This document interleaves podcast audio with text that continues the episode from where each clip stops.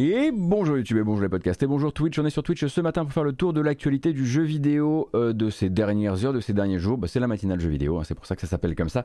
Il est 9h38, nous sommes le mercredi 25 mai 2022. On approche du non 3 euh, très bientôt. Euh, et on va parler évidemment du lancement de la nouvelle Formus PlayStation Plus en trois étages en Asie, hein, qui a lieu hier, avec beaucoup d'informations qui nous sont revenues, beaucoup d'inquiétudes également, voilà, beaucoup de questions qui vont se poser avant les lancements américains et européens. Et on verra un petit peu ce qui peut, euh, ce qui pourrait changer d'ici là. Et on parlera aussi évidemment beaucoup de ce qui s'est passé chez Activision, puisque chez Activision, donc le studio Raven, eh bien, vient d'accueillir le premier vote en faveur d'une euh, cellule syndicale dans le jeu AAA américain. Donc c'est un événement littéralement historique pour l'industrie dont on aura l'occasion évidemment de parler, même si on n'est pas encore au bout de nos surprises sur ce sujet. On parlera encore évidemment des conditions de travail chez Activision de manière générale, un petit peu de Marvel, de Microsoft et de Sony. Euh, une espèce de longue liste de petites news qui ne méritent pas non plus qu'on s'y attarde. C'est le fameux moment où je promets que ça va être court aujourd'hui, alors qu'en fait pas du tout.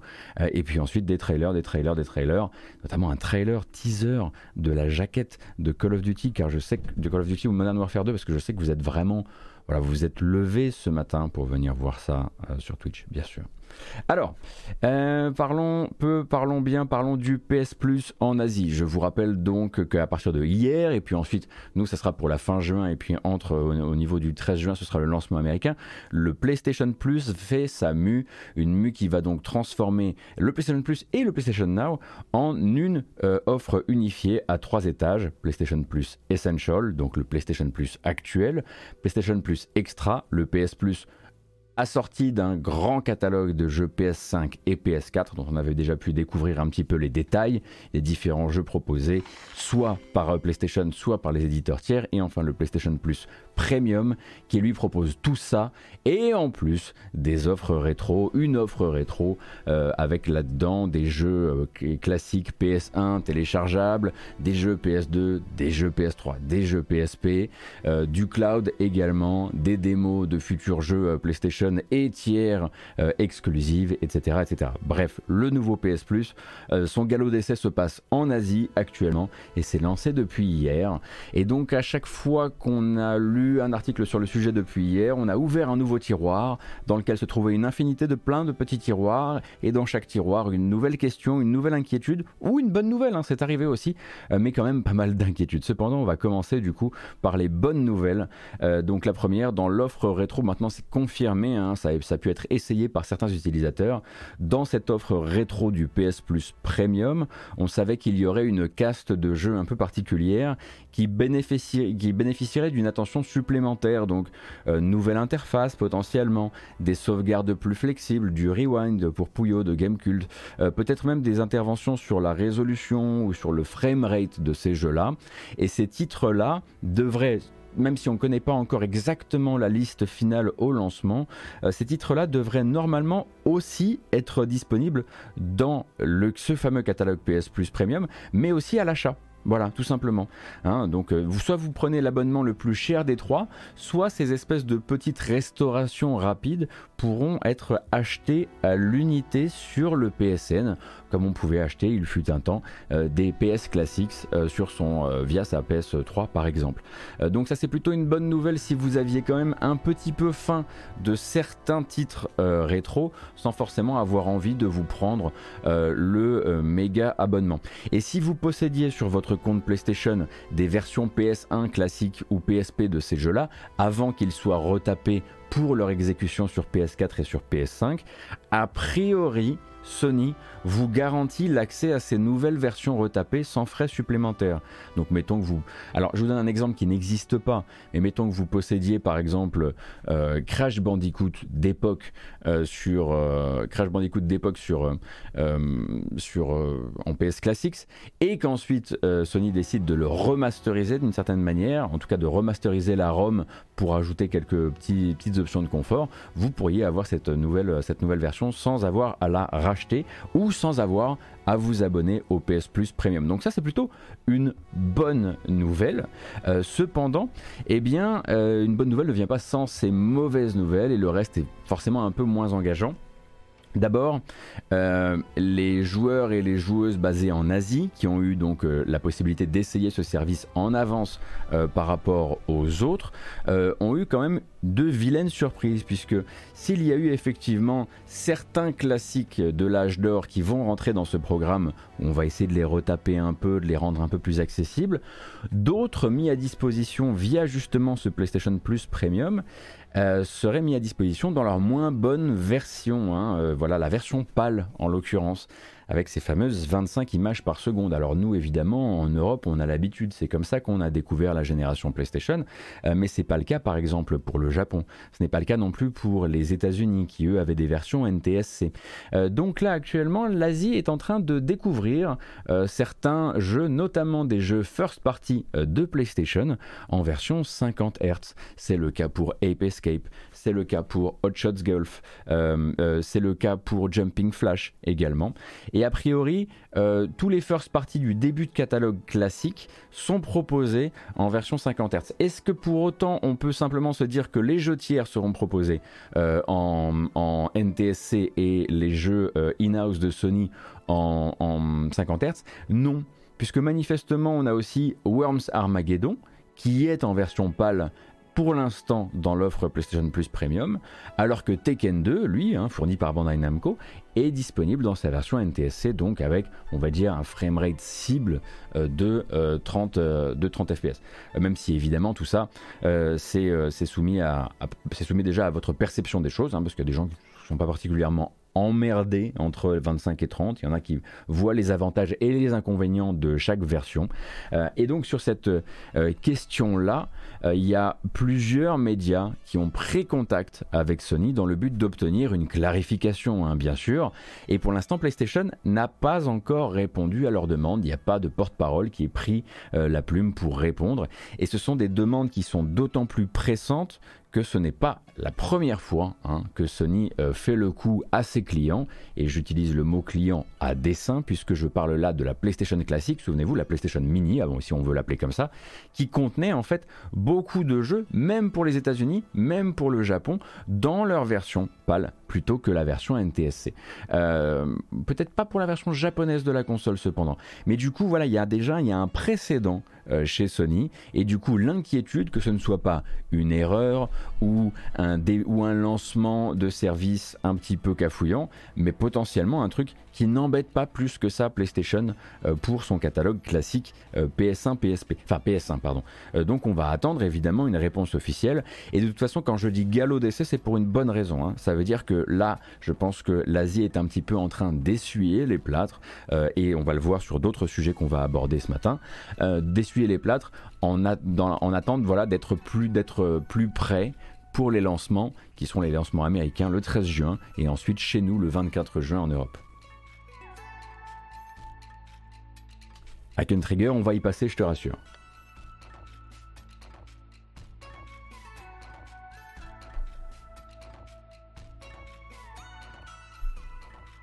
Alors, une petite liste des jeux euh, pour l'instant disponibles via le PSN, euh, via le, PlayStation Plus euh, Premium asiatique, ne pourrait pas vraiment vous mettre sur la voie, attention à bien comprendre ça, ne pourrait pas vous mettre sur la voie du catalogue auquel vous, vous aurez accès en Europe bientôt, tout simplement parce qu'en fait, eux, ils n'ont pas vraiment le PlayStation Plus Premium. Certains pays là-bas sont sur ce qu'on appelle le PlayStation Plus Deluxe, qui est une version downgradée du Premium pour les pays qui n'ont, je crois que c'est pour ça, pour les pays qui n'ont pas accès au cloud, hein, puisque la couverture cloud de PlayStation n'est pas assurée dans tous les pays.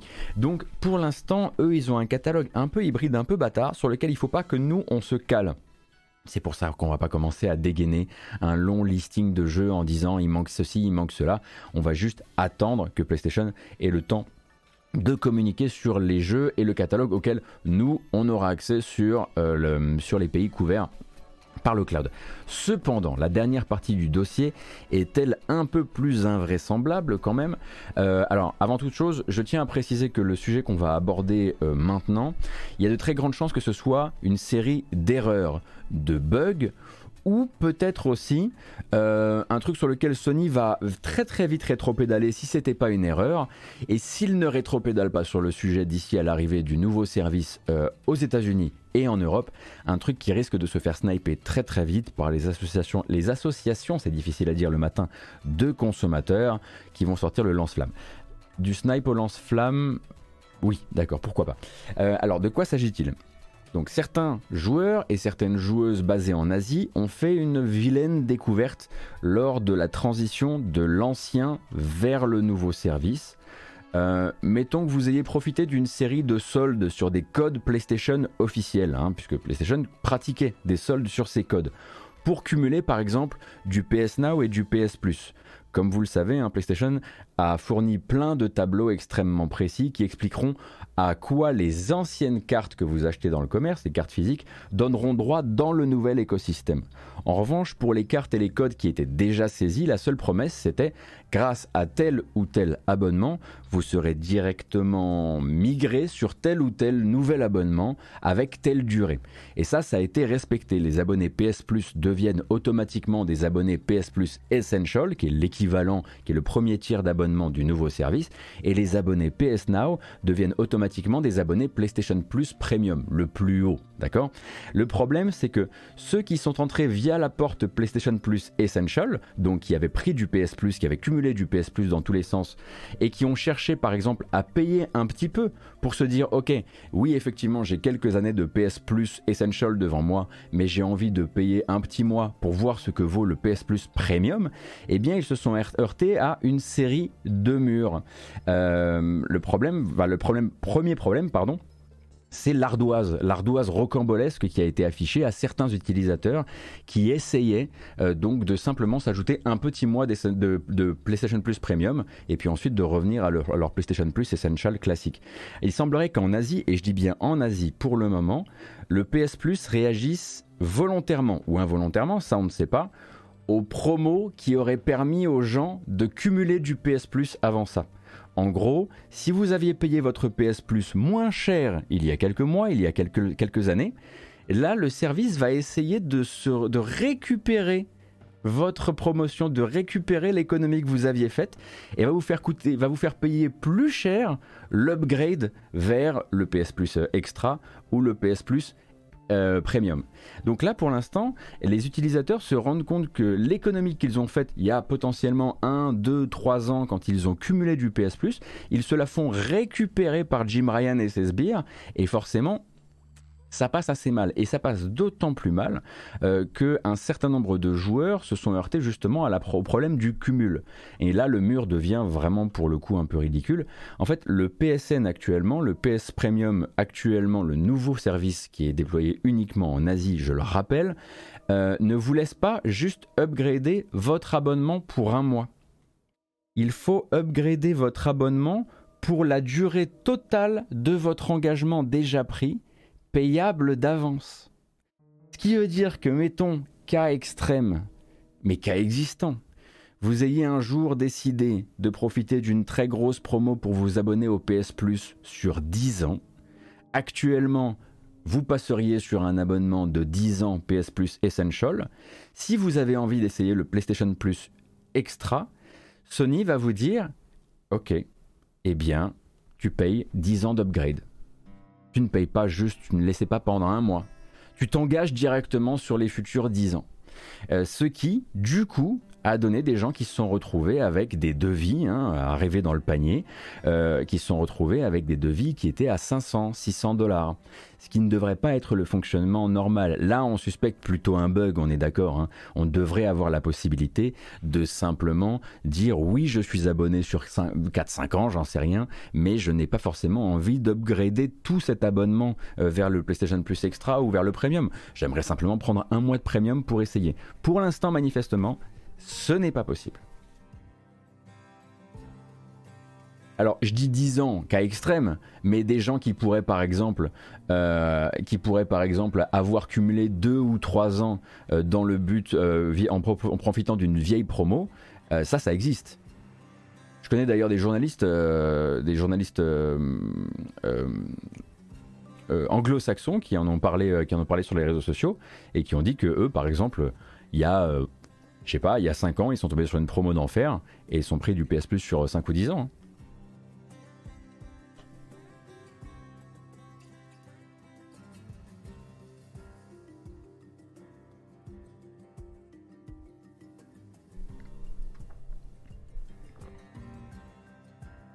Mais je pense effectivement, la mogne aussi, que pour l'instant c'est un bug. Je vois difficilement Sony dire tout, tout, tout, tout, tout. Non, non, non, non, non, non. T'as 10 ans d'abonnement devant toi? Tu payes d'avance le futur upgrade sur 10 ans. Non, ça n'a pas de sens. À mon avis, tout ça, c'est des choses sur lesquelles Sony va vite revenir, vite expliquer, vite euh, débugger. Et quelque part, euh, c'est probablement aussi pour ça que le lancement sur les pays asiatiques, qui sont peut-être les moins à même de créer un sacré raffut sur Internet, euh, parce que si vous lancez ça aux États-Unis, euh, imaginez la tronche des, sites, d'infos jeux vidéo dans la foulée. Et je pense que c'est aussi pour ça qu'ils ont commencé. C'est une sorte de, soft launch qui est en train d'arriver en Asie. et c'est pour ça qu'ils le lanceront ensuite aux États-Unis. le Japon, je sais pas quand c'est censé arriver parce que c'est pas compris pour l'Asie. Je crois que c'est Asie, Japon, euh, États-Unis et Europe.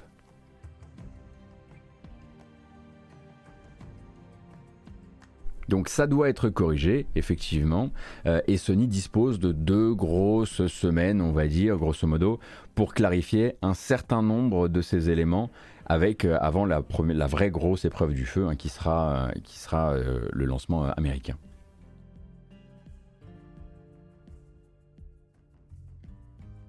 Après, comme je le rappelle à chaque fois, il est important de se souvenir que tout ça, c'est de la, c'est de la tambouille, c'est de la boutique interne. C'est un truc qui, ne va jamais toucher le grand public, qui un jour va découvrir que son PS Plus a changé en allumant sa console. Hein. Nous, on est là, on suit l'actu, on suit ce qui se passe en Asie, au niveau du PS Plus asiatique. Euh, voilà quoi. évidemment, évidemment que c'est une affaire d'initié et que ça ne vient toucher, on va dire, la réputation du service que pour les initiés. Comme euh, les, tous les petits cafouillages de ce genre-là, euh, c'est des trucs, on a l'impression que c'est, on est là genre, oh là là, Sony est vraiment en train de rater sa génération, etc. C'est beaucoup plus, beaucoup plus subtil que ça en, vérité, puisque bon, le grand public s'en cogne royalement. Et d'ici à ce que lui euh, se rende compte du changement, il y a quand même de grandes chances que Sony ait fait le, fait le boulot pour que ce, soit, ce ne soit plus, en tout cas, complètement révoltant.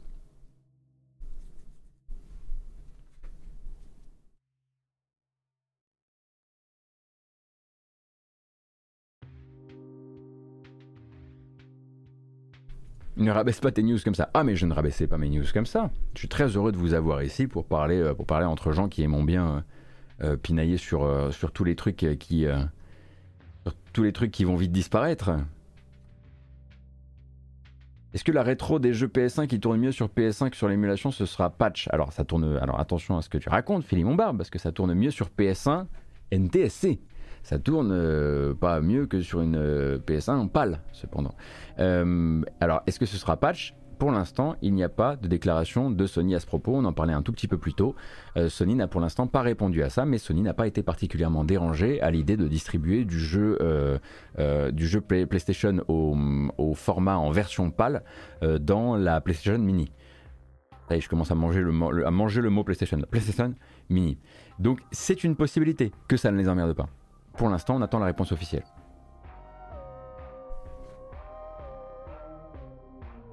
Salut Naiden, bienvenue. Tagadastro, merci beaucoup pour le follow. Michel Sardouille, merci beaucoup pour les 12 mois. Le prêtre volant, merci beaucoup pour le follow également.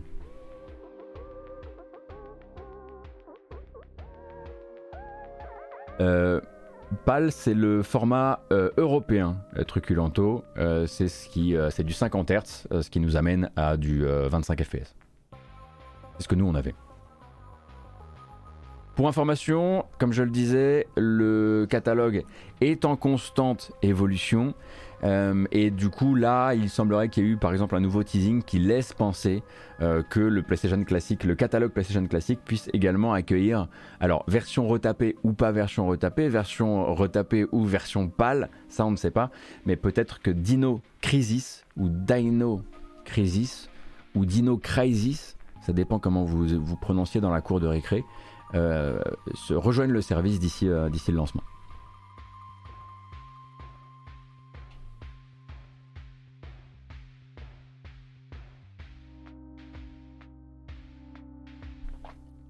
Shinobi, merci beaucoup pour le follow. Bienvenue. Donc il y a beaucoup de choses qui mériteront d'être clarifiées, je le répète, mais on va quand même voilà, retenir ce truc qui est une normalité, mais c'est mieux quand on, le, quand on le rappelle, les jeux euh, PS Plus classiques qui pourront et qui seront un peu retapés euh, pour proposer peut-être un meilleur framerate ou peut-être une meilleure interface ou des meilleures sauvegardes ou ce genre de choses euh, seront également distribués à l'extérieur de l'abonnement PlayStation Plus Premium comme des nouveaux classiques que vous pourrez acheter à l'unité. Donc voilà, ça ne, ça ne vaudra pas pour tous les jeux, mais ça vaudra pour une petite caste de jeux pour laquelle Sony doit encore communiquer. Et si vous croyez que ça n'existe pas, euh, ce genre de petites euh, astérisques dans le Game Pass, en vérité, ça existe, sauf qu'on a un peu l'habitude maintenant. Hein. Regardez par exemple les jeux disponibles en cloud, les jeux disponibles en cloud avec des contrôles touch pour téléphone. voilà, il y a tout, voilà, il y, a plein de petits trucs du genre. Alors effectivement, le travail qui a été fait sur la mise en, sur la mise en, conformité, sur l'utilisation de la puissance des nouvelles machines, sur les jeux rétro est, est complètement incomparable euh, sur, le, sur la gamme Xbox. Ça, évidemment, on, ne le discute pas. Mais il y a aussi voilà, plein de petites subtilités qu'on a fini par ne plus regarder parce que le service maintenant euh, tourne. Alors que là, le PS Plus, on est en train de regarder chaque petite, euh, chaque petite, chaque petite ligne, chaque petite douille. Et c'est normal vu les espèces de douilles qui nous arrivent pour l'instant d'Asie. Donc on va attendre les réponses officielles de PlayStation et les éventuels rétropédalages. très prévisibles hein, quand même, je pense. Voilà donc pour le PS Plus et on va passer un petit peu sur les sujets Activision. Activision, Blizzard, King et au sein d'Activision, Raven. Ça y est, enfin. Alors moi ça m'a beaucoup ému, pour être tout à fait honnête avec vous, parce que ça fait tellement longtemps qu'on en parle. Et je commençais vraiment à me dire qu'à la fin, voilà, c'était euh, c'était les employés qui allaient, qui allaient se faire douiller, qui allaient perdre. Euh, c'était Activision qui allait encore gagner, puisque Activision gagne, voilà, la, banque gagne quasiment à chaque fois. Et pourtant, c'est une fin très heureuse, euh, donc d'une lutte de plusieurs mois au sein du studio Raven Software. Le groupe de 28 employés issus donc de la division QA, donc pour assurance qualité, euh, donc euh, de, Raven, qui est un studio qui est rattaché à Call of Duty et notamment à Call of Duty Warzone, eh bien ils ont voté en faveur, donc le dépouillement a été réalisé, euh, ils ont voté en faveur de la création d'un syndicat pour les représenter et les défendre au sein du groupe Activision, de Raven et du groupe Activision. Donc ce regroupement va s'appeler la Game Workers Alliance et ça devient officiellement, ça deviendra, attention, officiellement la toute première organisation de protection des travailleurs au sein de l'industrie grand budget, gros budget, AAA américaine. Euh, donc le vote a, été réalisé par courrier. Euh, il y avait bien, bien sûr euh, plusieurs fois eu des embûches en cours de route. Hein. Il avait failli être compromis par les plans d'Activision qui avaient joué euh, une manœuvre après l'autre, le parfait plan de bataille anti-syndical. Hein. Il y avait eu les différentes objections auprès de la NLRB, qui est l'office euh, médiateur sur ces sujets aux États-Unis puis les tentatives de faire pression pour changer la nature même du vote, le diluer à la hauteur de toute l'entreprise, euh, la séparation des physiques des travailleurs, des travailleurs concernés dans des espaces de travail différents, dans le but de casser le mouvement, plusieurs longues semaines de désinformation, parfois de la désinformation très grossière et très crasse, on en avait parlé également. Et lundi soir, donc, l'antenne euh, de Milwaukee, donc de la National Labor Relations Board, a compté ces fameux bulletins, et c'est avec une écrasante majorité de 19 pour contre 3 contre, euh, que les employés concernés, ceux de la division QA de Raven, ont dit oui à cette création d'une cellule de défense de leurs intérêts à travers laquelle vont être menées toutes les négociations à venir, les négociations qui les concernent.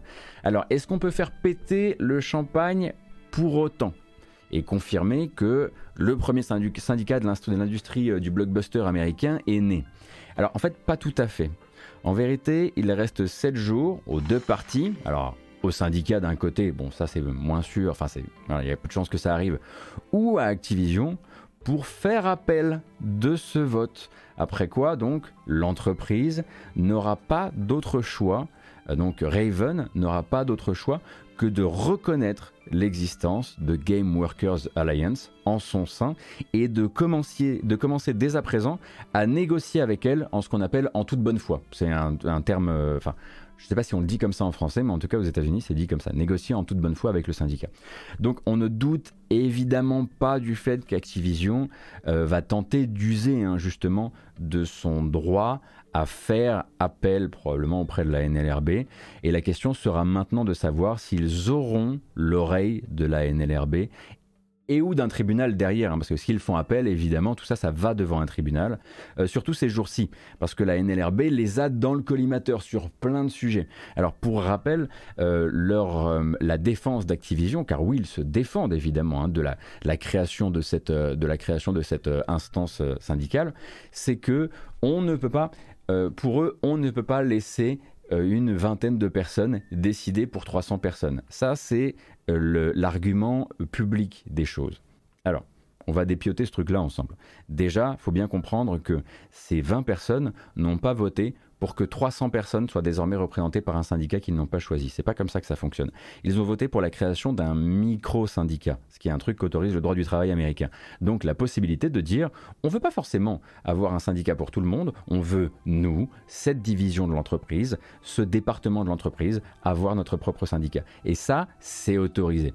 Euh, cependant, Activision veut jouer avec l'opinion publique et veut essayer de faire croire qu'ils se sont fait contraindre par une petite équipe de sales gauchistes et évidemment, c'est ce qui va les intéresser parce qu'ils ont besoin de l'attraction euh, des joueurs hein, là-dedans. Et ça se voit d'ailleurs hein, que leur narratif parfois peut fonctionner.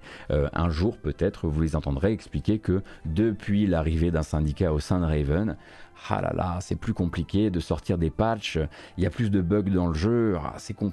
Voilà, ils vont jouer avec ça, hein. il faut se préparer à ce que la guerre soit sale et qu'elle passe aussi par ce genre de choses. Mais pour l'instant, ils vont essayer de jouer avec ce code-là, code qui leur est souvent renvoyé dans la gueule en mode donc vous laisseriez, vous auriez un problème avec le fait que 13 personnes décident pour 300 personnes, mais vous n'avez absolument pas de problème avec le fait que Bobby Kotick et les autres décident pour absolument tout le groupe Activision. Donc pour l'instant, évidemment, ils se, font, ils, se, prennent souvent des, retours de, bâton à chaque fois qu'ils essaient de, jouer avec ça. Alors comme je le disais, Activision pourra essayer de faire appel. Alors je ne sais pas exactement comment ça fonctionne, cet appel à un vote, parce que ça semble complètement lunaire quand on y pense. Cependant, ils, disposent, voilà, c'est jusqu'au 31 mai, euh, pour éventuellement essayer de faire une dernière fois barrage à tout ça. Alors, pour faire appel, ils vont devoir se mesurer quelque part à cette euh, National Labor Relations Board, le NLRB, qui est celle qui a organisé ce vote. Et peut-être qu'ils vont se retourner contre la NLRB en essayant peut-être de prouver que la NLRB était partiale, qu'elle a laissé arriver un vote qui n'aurait pas dû arriver, etc. etc. Et c'est là qu'on va se pencher sur un autre sujet, autre sujet qui est sorti lundi, quelques minutes, quelques heures avant le dépouillement donc de ce vote timing particulièrement savoureux pardon, d'ailleurs, puisque dans une autre affaire parallèle, cette même NLRB, elle vient d'annoncer qu'elle avait mené son enquête au sein d'Activision après une série de plaintes et qu'elle avait conclu que Activision avait bel et bien usé de sa position dominante, justement, pour étouffer un certain, un certain type de dialogue social entre les employés au sein de l'entreprise et à l'extérieur. Donc pour la NLRB, Activision, qui la NLRB avait été donc alertée, Acti a bel et bien tenté d'imposer une omerta aussi bien en son sein que sur les réseaux sociaux euh, pour que certains sujets comme les conditions de travail, les salaires euh, ne puissent pas être abordés, ne soient pas trop abordés dans le but bah, tout simplement hein, de venir casser justement cette cohésion des travailleurs et garder le contrôle sur le dialogue. Et donc selon cette NLRB, euh, Acti aurait également placer certains salariés, sous surveillance, c'était une accusation qui a été portée plusieurs fois contre l'entreprise, aurait tenté de soutirer des informations liées à des initiatives syndicales et n'aurait pas non plus hésité à menacer de représailles celles et ceux qui, qui se comment dire qu'ils surprenaient à contempler l'idée de s'organiser en syndicat. Donc pour cette NLRB là, les preuves rassemblées justifient actuellement un procès. Donc soit ils vont partir en justice contre Activision, justement, soit, ils, et ce qui risque probablement d'arriver, euh, ils vont les contraindre à un arrangement, hein, les fameuses conciliations privées, un arrangement dont on ne connaît pas encore les paramètres parce qu'il n'a pas encore été déclenché, mais on imagine que cet arrangement-là, ça pourrait passer par des négociations qui mèneraient à des dédommagements de certains employés ou euh, pour forcer Activision à un certain nombre d'engagements pris sur la durée. Mais en tout cas, Pour l'instant, on n'a pas les paramètres, comme je le disais, mais cette NLRB-là, euh, elle a déjà Activision dans son, dans son viseur. Et c'est à eux qu'Activision va essayer de demander à ce que le, syndicat ne soit pas créé. Donc ça va être un petit peu compliqué à mon avis en termes de dialogue. Tout ça, ça va, se faire très probablement à couteau tiré, hein, puisque voilà, c'est euh, à eux que c'est à Activision que la NLRB a dit non quand ils ont essayé d'empêcher l'existence de ce vote. Euh, ils ont plusieurs fois donné raison aux employés de Raven par le passé. Ils considèrent en plus que de, ça qu'Activision a surveillé, menacé, contraint ses employés. Je ne suis pas spécialiste en la matière, mais j'ai quand même l'impression que, ça semble assez lunaire d'imaginer qu'un appel du vote puisse euh, avoir gain de cause euh, dans les jours à venir. Après, on n'est jamais à l'abri d'une surprise. On rappelle que Activision, euh, on est vraiment sur David contre Goliath, Goliath dans ce cas précis, et qu'Activision et ses employés, enfin et son top management ont des contacts dans des sphères que ne pourront jamais atteindre les employés d'Acti, hein, notamment euh, d'un point de vue du, gouverneur, du gouverneur de Californie et peut-être aussi d'autres gouverneurs, puisque là on parle de Raven et Raven ils sont basés à Milwaukee. Donc on va simplement croiser les doigts pour que ce processus syndical puisse suivre son cours. Et encore une fois, une fois que, une fois que ça aurait été reconnu à partir du 31, s'il n'y a pas eu d'appel ou si aucun appel n'est satisfaisant, il faudra encore un certain temps avant que le syndicat entre véritablement en activité au sein de Raven, puisqu'il va falloir élire les responsables syndicaux, mettre en place ce, futur dialogue avec le patronat de Raven, et on en entendra probablement parler bah, sur la deuxième partie de l'année, et c'est ce qui nous apportera probablement euh, bah, euh, des, articles de presse euh, ou des interviews qui parleront des retombées sur les conditions de travail, sûrement d'ici, enfin pas avant la fin de l'année 2022 je pense.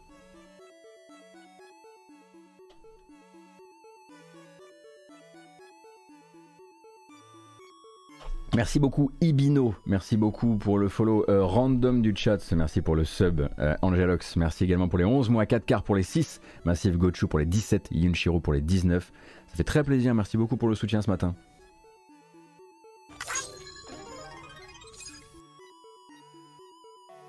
Alors bien sûr, il reste quand même un sujet d'importance au milieu. Si demain Activision devient le foyer du premier syndicat du monde du jeu vidéo AAA américain, qu'en pense Microsoft?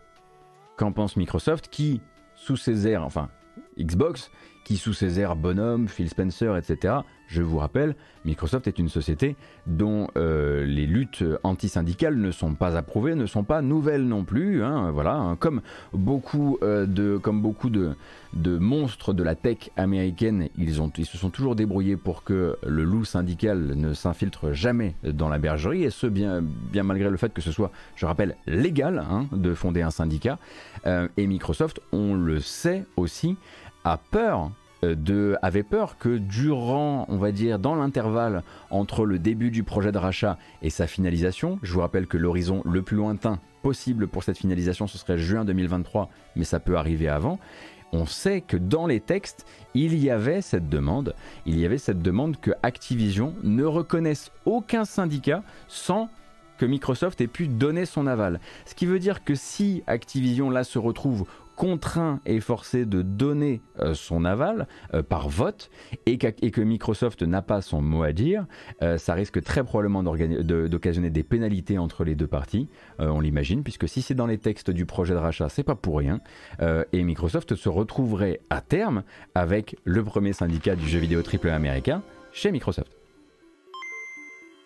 Quelle belle euh, ponctuation que ce Utip. Merci beaucoup pour euh, les 10 euros sur Utip. Ça fait très plaisir. Je ne sais pas à qui je les dois, mais grâce à ce petit appareil, je vais vite le savoir. Eh bien non, pas plus. Qui? Non? Qui dois-je remercier? C'est pas possible. C'est un follower du live.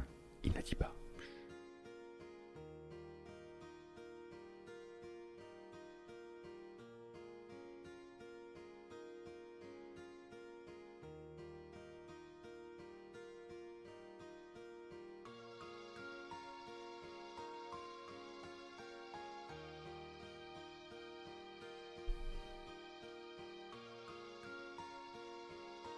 Donc, bien sûr, boule de neige. La boule de neige, c'est ce qu'on veut voir à partir de là. Enfin, si, vous êtes si on parle la même langue par rapport à ce jeu vidéo et que vous voulez le voir voilà, tirer vers plus de, euh, tirer plus de, euh, de, de, voilà, d'avantages pour les employés et de sécurité pour les employés. Évidemment, ce qu'on veut voir maintenant, c'est une boule de neige à partir de là dans le jeu vidéo AAA. Je vous rappelle que le jeu vidéo américain indépendant n'a pas du tout attendu Raven pour commencer ces initiatives syndicales. Il y en a plusieurs dans différents studios.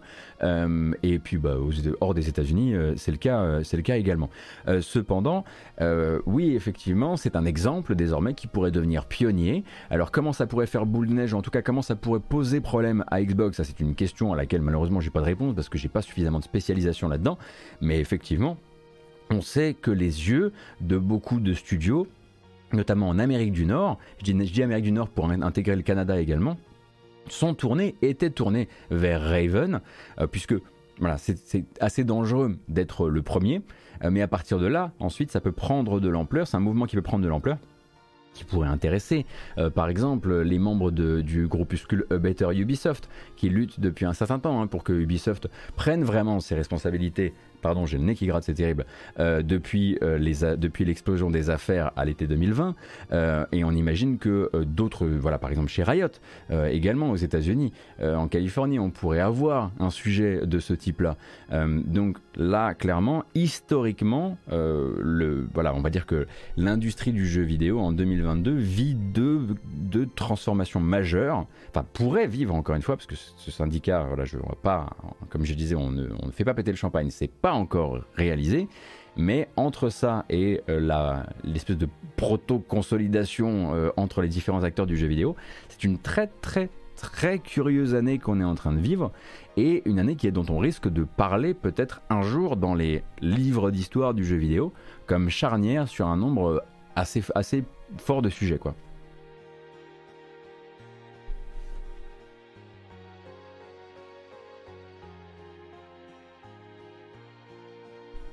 Et tu fais bien de le rappeler, Alpha Blue Light, effectivement, hein, voilà, les employés de Raven qui se sont syndiqués ne sont pas, c'est pas une, pas 25 ou 28 personnes dans la nature, c'est 25 ou 28 personnes qui ont une cellule syndicale qui est, qui est elle-même rattachée euh, bah, rattaché à la Communications Workers of America, qui est le plus gros euh, syndicat de travailleurs donc de l'informatique et euh, c'est de l'informatique et des médias aux États-Unis.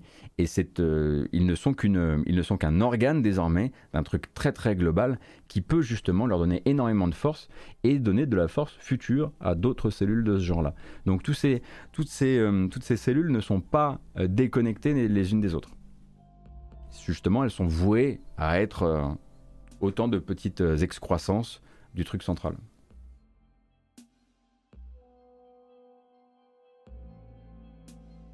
Alors, on va continuer à parler un petit peu d'Activision. C'est pas tout à fait terminé en fait. Hein. Euh, voilà, en matière de boule de neige, il y a déjà des effets au sein du groupe Activision de, de, ce vote chez Raven. Donc l'organisation des employés d'Activision continue, mais cette fois-ci du côté de chez Blizzard. Alors pas sous la forme d'un syndicat, mais sous la forme d'un nouveau comité des employés qui a été fondé en pleine euh, autonomie et le but étant de venir en découdre à la fois publiquement et sur le terrain, on va dire dans l'entreprise, avec Blizzard, et d'utiliser justement la traction médiatique actuelle à bon escient. Alors ça, va s'appeler, ça s'appelle déjà le Worker Committee Against Sex and, Gender Discrimination. Euh, donc ça réunit 12 personnes, employés et ex-employés de Blizzard, qui se veulent comme un observatoire de l'évolution des problèmes de discrimination pointés du doigt depuis l'été dernier au sein de l'entreprise, surtout au sein de Blizzard, puisque jusqu'ici, tout ce qu'avait proposé Activision pour rappel, comme observatoire des évolutions, c'était un, comité de deux personnes qui euh, piochait dans son propre conseil d'administration, et ce, sans aucun concours des employés. Du coup, les employés se sont dit, bah, si vous avez votre comité, si vous avez votre observatoire, on peut avoir le nôtre puisque manifestement, voilà, euh, chacun fait ce qu'il veut. Du coup, hier, ce fameux comité publiait un appel public euh, destiné, publié un appel public, bravo Gauthier, euh, destiné surtout au top management d'Activision, donc destiné à Bobby Kotick évidemment, mais aussi à ces deux nouvelles recrues, la nouvelle responsable de la diversité au sein du groupe qui s'appelle Kristen Heinz, ainsi que la nouvelle patronne des ressources humaines qui s'appelle Julie Hodges. Et donc ces deux recrues qui ont été fraîchement intégrées dans le but de montrer, dans le but pour Activision, de montrer qu'Activision prend ces sujets au sérieux, eh bien, justement, elles se font alpaguer euh, par ce regroupement d'employés euh, qui vient nous rappeler que derrière les promesses, certaines choses n'avancent pas du tout comme elles devrait, ou en tout cas, voilà, un peu comme chez Ubisoft fut un temps, hein, on disait, voilà, Ubisoft a promis beaucoup, mais pour l'instant, ils n'ont pas encore déployé ces solutions-là euh, au sein de l'entreprise.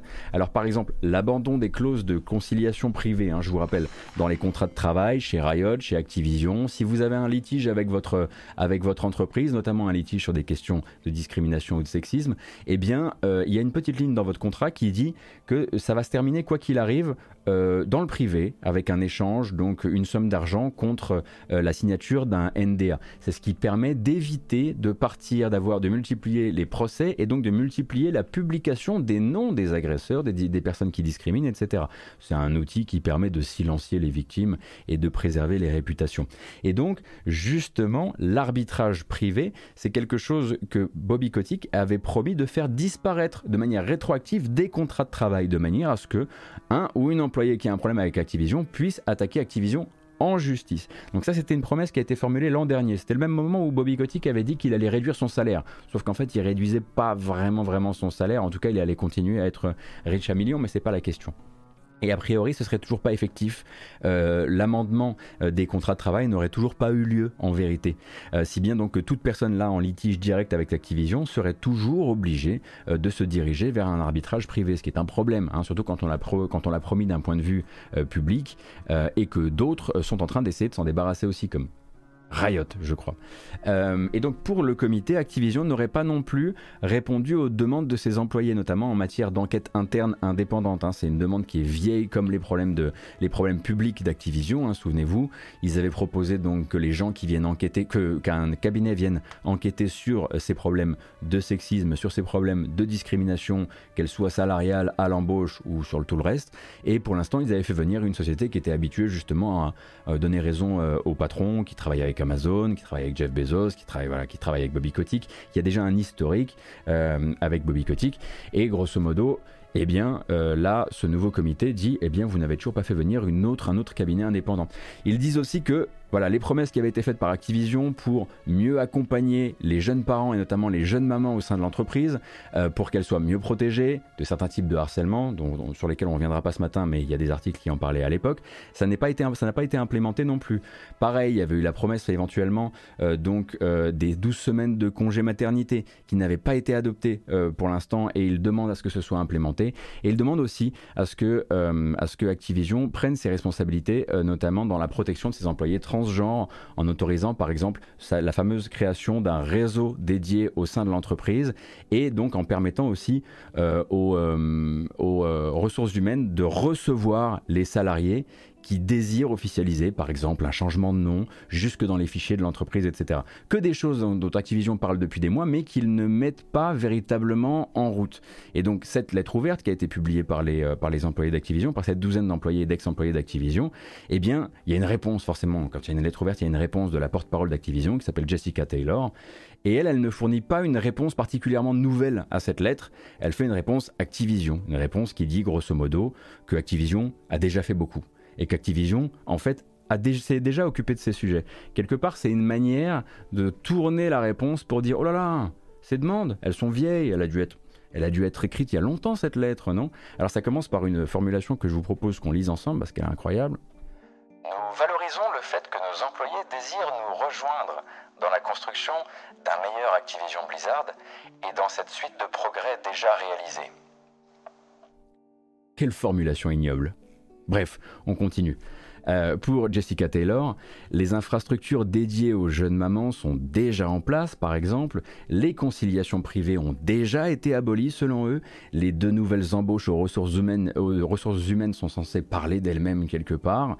Et Activision n'a pas attendu la rédaction de cette lettre ouverte pour améliorer ces process vers plus d'inclusion des personnes transgenres. Ce que nous apprend surtout cette lettre, c'est qu'avec la création du syndicat des employés de QA chez Raven, le terme Better Activision ne peut plus être utilisé. Souvenez-vous, Better Activision, Better Activision Blizzard King, c'était le nom que se donnaient les employés mécontents d'Activision. Et désormais, Better Activision, qui devait à un moment ou à un autre essayer de devenir la Game Workers Alliance, eh bien, ça a shifté, ça a dérivé. Ce sont devenus des mots qui sont plus associés à la première initiative syndicale au sein du groupe.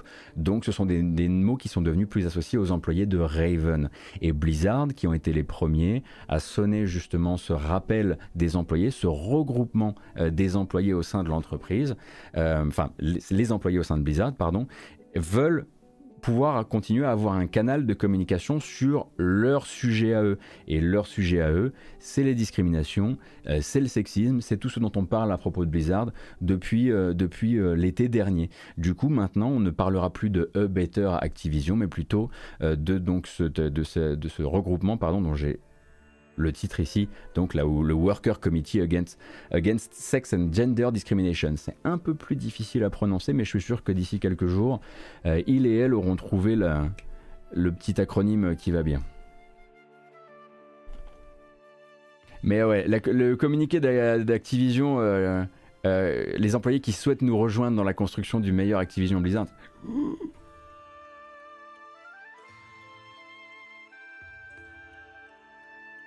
Voilà donc.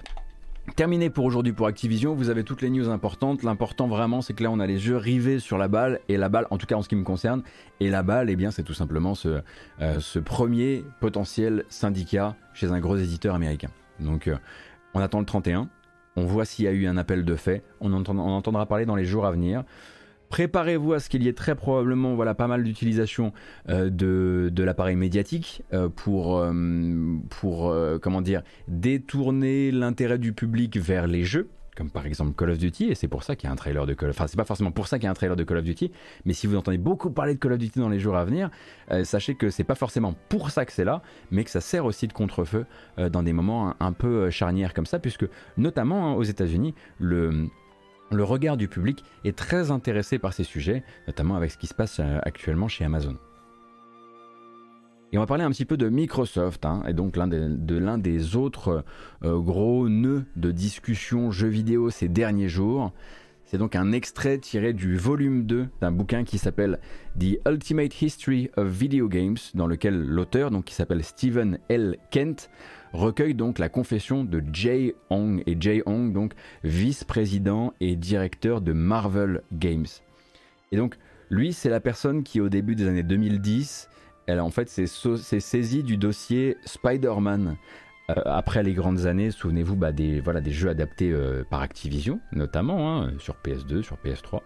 Euh, en fait, lui voulait des jeux d'une plus grande qualité et il s'est mis en tête de contacter ceux qui ont le plus de blé pour faire ça. Euh, donc Microsoft et Sony, euh, dans le but de confier l'homme araignée à l'un des deux en exclusivité.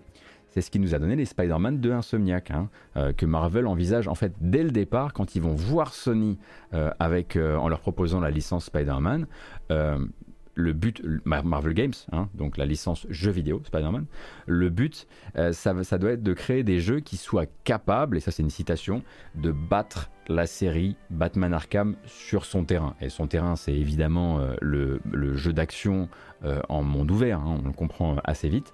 Et donc c'est pour ça qu'ils sont allés voir d'un côté, euh, côté PlayStation, de l'autre côté Xbox, dans le but, bah voilà, pourquoi ils vont pas voir Nintendo? Bah, Pour une raison assez évidente. Ce qui les intéresse, c'est l'un des deux consoliers qui sont voilà, voilà très investis dans les gros budgets tournés bah, vers la puissance graphique, parce qu'il faut que ça claque quand même. et donc la petite histoire elle donne depuis quelques heures, quelques jours du grain à moudre à tous les forums de guerre des consoles de la planète.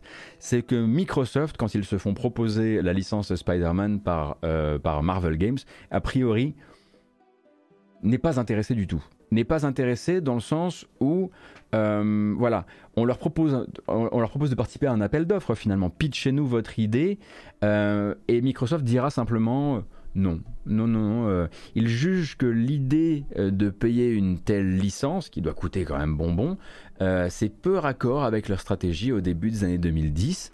et ils préfèrent s'en tenir à leur galerie d'icônes maison qu'on va voir beaucoup décliner hein, au début des années 2010, euh, Halo, Gears, et peut-être quelques trucs qui leur étaient très associés au début des années 2010, comme Tomb Raider, euh, comme Tomb Raider par le, par le concours de, Crystal Dynamics.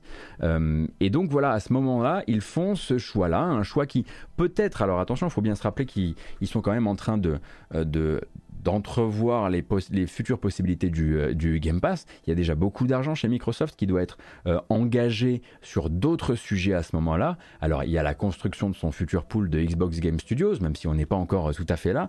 Il y a aussi probablement les premières grosses, comment dire, les premières grosses dépenses. il y a beaucoup de dépenses qui sont réalisées. Alors c'est pas pour les excuser, mais c'est pour vous remettre du, remettre du contexte. Beaucoup de dépenses qui sont réalisées en R&D sur, sur Azure et sur le cloud de manière générale, et probablement beaucoup de dépenses qui sont aussi euh, amenées euh, vers la création d'un meilleur rapport aussi avec les indépendants qui va mener vers ce que deviendra ensuite euh, le Game Pass. Donc à ce moment-là, ils sont pas dans une notion de prestige, en tout cas pas un prestige à un tel prix, et c'est quelque chose qu'on retrouve un petit peu dans la, dans la philosophie actuelle. Et Sony à ce moment-là, qui entre justement dans, ces dans, les 10 ans du prestige, quelque part, truc dont on parle souvent ici, hein, l'envie de faire, c'est une envie qui s'est concrétisée finalement avec bah, notamment la disparition de Sony euh, de, euh, de, euh, de l'E3. donc l'envie de faire moins de jeux mais de faire des gros jeux est un truc qui voilà, va commencer à se développer à partir du moment où il signe, enfin va continuer à se développer aussi au moment où il signe le deal donc avec Marvel Games et avec Insomniac. Et c'est quelque part aussi quelque chose qui va bah, profiter à Insomniac Games, hein, puisque Spider-Man fait partie de ces jeux qui sont venus sceller, s'il fallait encore la sceller, l'union avec Sony et, euh, et sonner le rachat.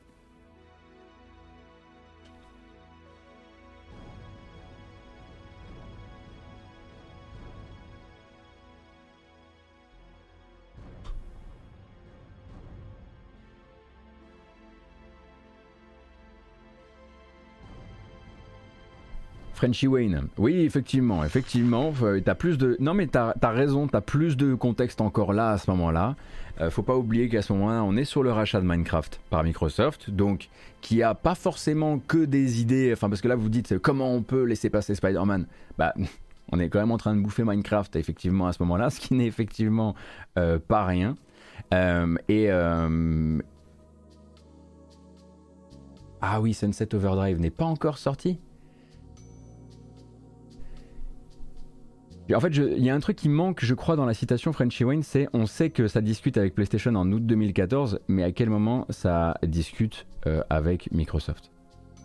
De manière générale, faut bien vous dire un truc, euh, c'est que euh, toutes les discussions autour de ces licences, c'est rarement c'est rarement, il y, a rarement un point qui est mis où genre la discussion elle a commencé tel jour et elle a fini tel jour et vous pouvez isoler ça dans le cadre euh, du jeu vidéo comme une semaine, comme un mois, comme ce genre de choses.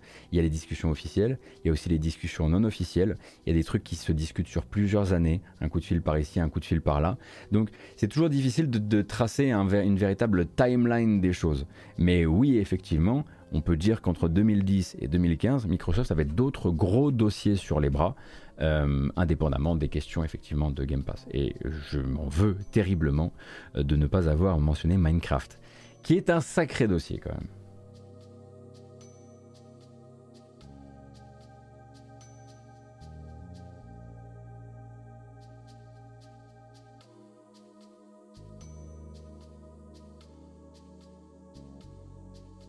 Donc, de manière générale, j'aurais tendance à vous dire euh, évitez, évitez, évitez, tout fil de forum actuellement en train de discuter de cette histoire. Si vous voulez pas trouver le pire du pire du pire de la guerre des consoles, le plus puéril et le plus lunaire de la guerre des consoles, n'allez pas lire les commentaires. C'est un bourbier ce machin depuis plusieurs jours.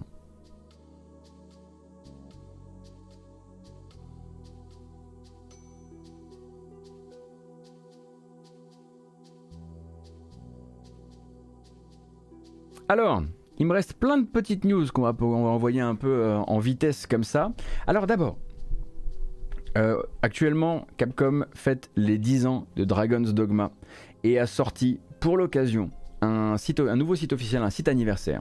Qu'est-ce que ça peut vouloir dire derrière? Est-ce que ça veut dire quelque chose derrière? Est-ce qu'à un moment euh, ou à un autre, on va revoir des nouvelles de Dragon's Dogma? Moi, c'est surtout venu me rappeler que j'avais jamais fait Dragon's Dogma et qu'à chaque fois que je le dis, eh bien, on me dit putain, mais c'est quand même c'est quand même un, enfin tu vois, c'est quand même un jeu que tu devrais faire. À mon avis, tu pourrais être extrêmement surpris, euh, imparfait mais incroyable. Euh, voilà, donc euh, il fête ses 10 ans et à un moment, je me dis, est-ce que ce serait pas, est-ce que cette nouvelle vie sur Twitch où on essaie des jeux auxquels on n'a jamais, on s'est jamais essayé, serait pas le, un bon prétexte?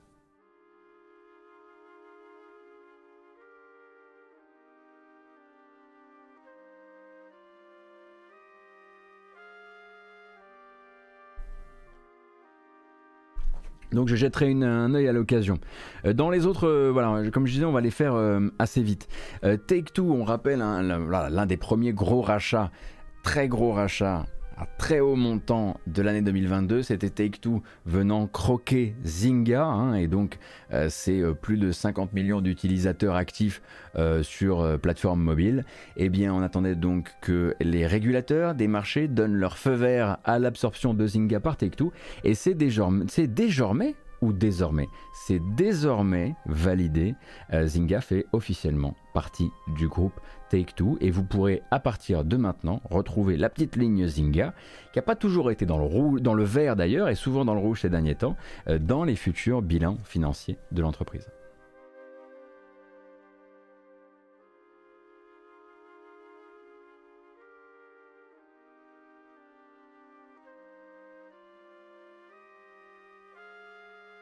On va parler aussi un tout petit peu de DICE et de Battlefield 2042. Comme vous le savez, il y a pour l'instant un programme de remise sur pied de Battlefield 2042, un programme qui va passer, qui s'appelle le programme Renewal, donc renouveau, et qui doit passer par une, comment dire, une nouvelle allocation des ressources du studio euh, vers les sujets d'importance. Alors, Battlefield 2042 a bien des problèmes, il lui manque encore quelques features, euh, il doit revoir une partie du level design de ses maps. Euh, je rappelle que donc dans l'un des deux modes de jeu principaux, le mode Breakthrough, je crois que c'est Breakthrough, le 128 joueurs a été débranché au profit du 64 joueurs, car le 128 joueurs, accessible uniquement sur console next-gen et sur PC, avait une fâcheuse tendance à créer uniquement du bordel. Ils veulent se concentrer donc sur le mode euh, All Out War, qui est un mode Conquest assez classique. Et c'est surtout là-dessus qu'ils vont bosser dans les temps à venir pour rendre agréable le 128 joueurs dessus et rendre le, le 64 joueurs agréable sur Breakthrough. Donc là, ils doivent. Voilà, Renewal, c'est c'est retaper, retaper le feeling, euh, c'est euh, retaper une partie du code réseau, c'est retaper une partie des lignes de tir, donc refaire une partie des niveaux. C'est un véritable chemin de croix post-sortie pour lequel évidemment Electronic Arts se dit engagé et bel et bien engagé. Cependant, il va y avoir, euh, comment dire, euh, un dommage collatéral à tout ça. Et c'est ce que DICE a annoncé très récemment. Le mode Portal, souvenez-vous, alors le mode Portal, si vous ne connaissez pas Battlefield 2042, c'est une espèce de mode euh, à la carte. C'est un mode Forge, un peu comme pour euh, Halo, qui permet donc de créer des, créer des modes de jeu, créer des modes de jeu multijoueurs, euh, créer des cartes avec uniquement en 128 joueurs, tout le monde est au couteau, ou alors en 4 personnes surarmées contre 124 personnes extrêmement, extrêmement moins bien armées. voilà, il y avait beaucoup beaucoup de promesses réalisable euh, via le mode Portal, qui en plus de ça mélange euh, les arsenals issus de différents jeux Battlefield. Euh, et le mode Portal, a priori, bah, c'est celui qui va voilà, qui va prendre la max dans cette affaire, puisque ah c'est vrai qu'il y a Hazard Zone également. Dice a décidé donc de diriger un maximum de son effort post-sortie sur Battlefield 2042 vers euh, Breakthrough et All Out War et de laisser en jachère le mode Portal qui ne recevra donc plus euh, pour l'instant en tout cas, de nouveaux ajouts de contenu, de mise à disposition de nouveaux contenus, d'armes, de véhicules, de maps, etc. pour que la communauté puisse s'amuser avec. Puisque manifestement, le mode portal, ça n'a pas pris comme prévu. Les gens étaient tellement euh, frustrés de l'état du reste du jeu qu'ils ne se sont pas investis dans cette espèce de, d'endroit un petit peu, euh, un petit peu bac à sable.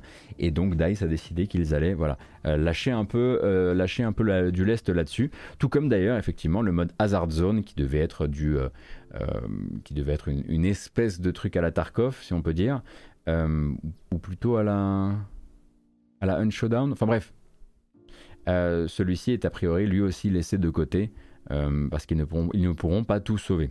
Pour rappel, Battlefield 2042 a perdu un très très très gros morceau de ses joueurs, disparus notamment. Je préfère utiliser ça parce que quand on parle des, fiches, des, quand on parle des chiffres Steam, on dit ouais mais ça se trouve c'est pas pareil sur console. Donc il a perdu la plupart de ses joueurs sur Steam et euh, il a disparu du top 40 des jeux pratiqués euh, sur console Xbox.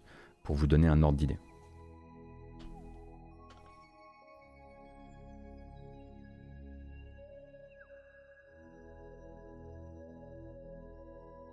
Et justement, ça nous amène à Babylon's Fall. Puisque Babylon's Fall, il y a encore quelques jours, euh, eh bien, Square Enix et Platinum Games s'engageaient sur le fait que, indépendamment du fait que Babylon's Fall est capable désormais sur Steam de tomber sous la barre des 10 joueurs simultanés, je vous rappelle que le jeu est sorti euh, il y a quoi Deux mois Un truc comme ça.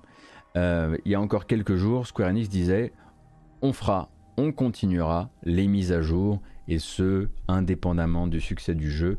Il était limite question d'honneur là-dedans. Euh, un honneur qui coûte cher, un honneur qui coûte cher aux équipes, hein, puisque pendant ce temps-là c'est Platinum Games qui se retrouve à fabriquer du contenu pour personne.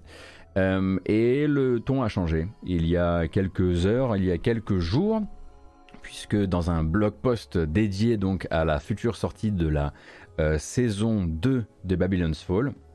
En gros, Square Enix met les affaires de Babylon's Fall en ordre quelque part.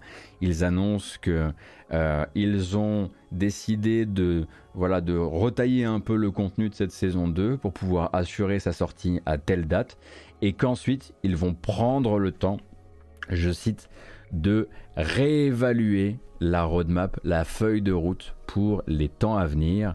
Donc préparez-vous à ce qu'au milieu de l'été, Square Enix, pendant que les gens sont en vacances, annonce que c'est la fin des haricots, c'est bon, ils ont sorti la saison 2 qu'ils avaient promise, et à partir de là, ils vont simplement laisser les gens aller travailler sur autre chose, puisque laisser, enfin, contraindre les, contraindre les gens à travailler sur un accident industriel de cette taille, enfin, plutôt commercial qu'industriel, hein, véritablement, euh, commercial de cette taille, c'est pas un truc que moi j'ai envie de voilà j'ai envie de préconiser hein, de manière générale euh, donc moi je suis plutôt rassuré en vérité.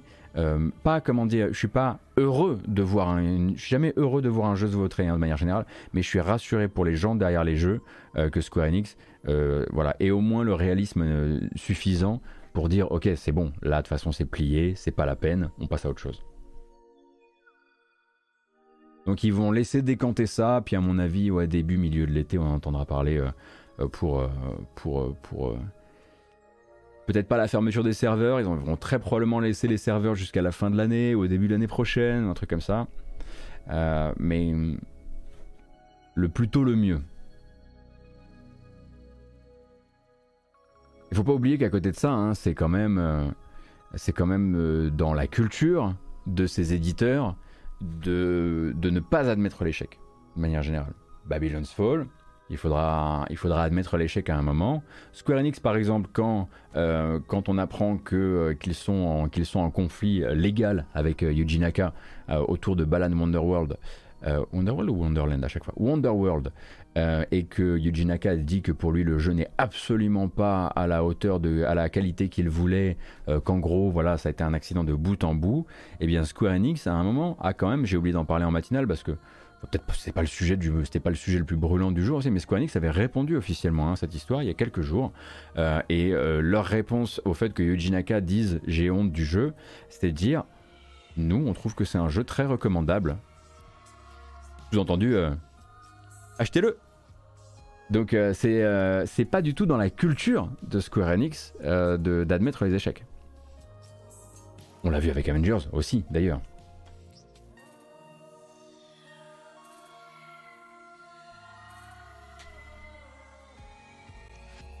Bon, écoutez, c'est le moment, hein, là, je pense. Euh, je vais vous le dire. Hein, la bamboche arrive dans quelques secondes, mais merci. Merci pour le col brou. Merci le, merci le Discord. C'est l'heure de faire la pub du Discord.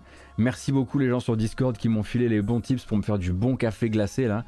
quel plaisir, ça marche nickel. Ça va me faire un E3 là, euh, dans deux semaines, enfin un E3 avec des gros guillemets volants. Euh, ça va être merveilleux. Merci beaucoup pour ça. On continue. Pour information, justement, le 3, le non-E3, Marvel's Midnight Suns, pour rappel, souvenez-vous, ce jeu donc tactique dans l'univers de Marvel par Firaxis, les créateurs de XCOM, pas vraiment comme un XCOM-like, plus comme un jeu de cartes, etc. Vous le savez, a été repoussé. Vous le savez qu'a priori, il a été repoussé aussi pour retaper une partie de son gameplay, proposer quelque chose d'un peu plus solide, d'un peu plus convaincant, d'un peu moins mal reçu aussi, hein, parce que c'est vrai que quand le jeu avait été montré, quand le jeu avait montré son gameplay, il y avait des gens qui étaient là genre hmm, ça aurait pu être vachement mieux que ça. Eh bien, a priori, Marvel Midnight Suns voudrait montrer le gameplay comme il a été un peu repris, un peu revu, euh, eh bien, euh, durant le mois prochain. Et quand on dit durant le mois prochain, on peut partir du principe qu'il sera très probablement présent soit euh, à l'opening night live de Jeff Keighley, soit dans, les, dans les conférences qui, qui ne manqueront pas d'arriver autour de cet événement-là. Donc si vous aviez envie d'avoir des nouvelles de Marvel's Midnight Suns, euh, elles arrivent dans pas très très longtemps.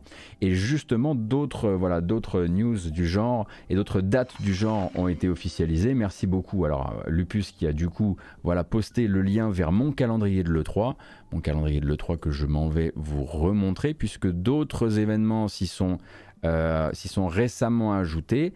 Attention, que voici donc ça, hein. je vous rappelle, il vous suffit de faire une commande E3 sur le chat. Ah, peut-être qu'elle est cassée, peut-être qu'elle a un cooldown. Oui, c'est parce qu'elle a un cooldown d'une minute. Vous pourrez la refaire dans pas très très longtemps.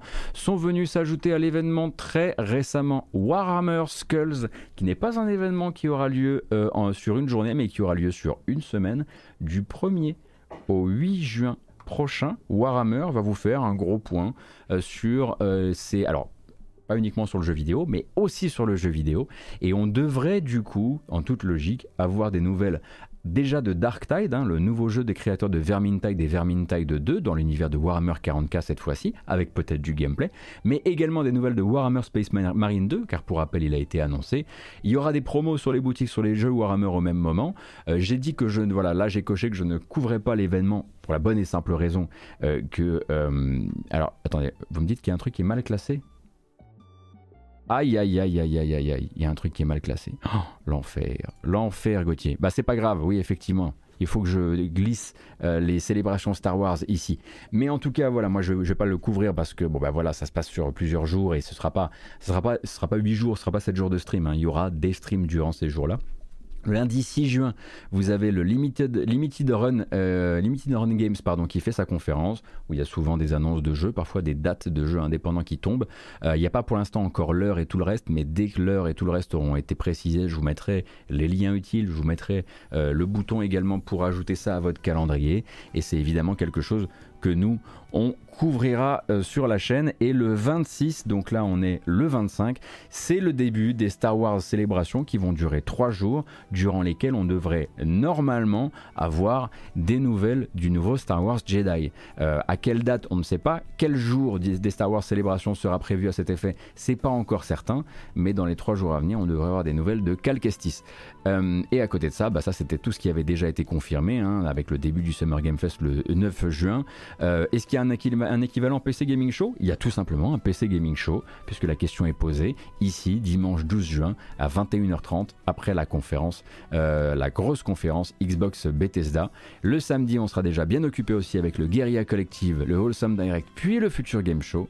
Et entre donc le Summer Game Fest, l'Opening Night Live et le samedi indé, eh bien il y aura le Tribeca Games Spotlight que moi je couvrirai aussi, puisqu'on y trouvera notamment Plague Tale 2, Oxenfree 2, American Arcadia, Immortality le nouveau Sam Barlow et le DLC de Cuphead, ainsi que deux trois autres trucs que j'attends très très fort.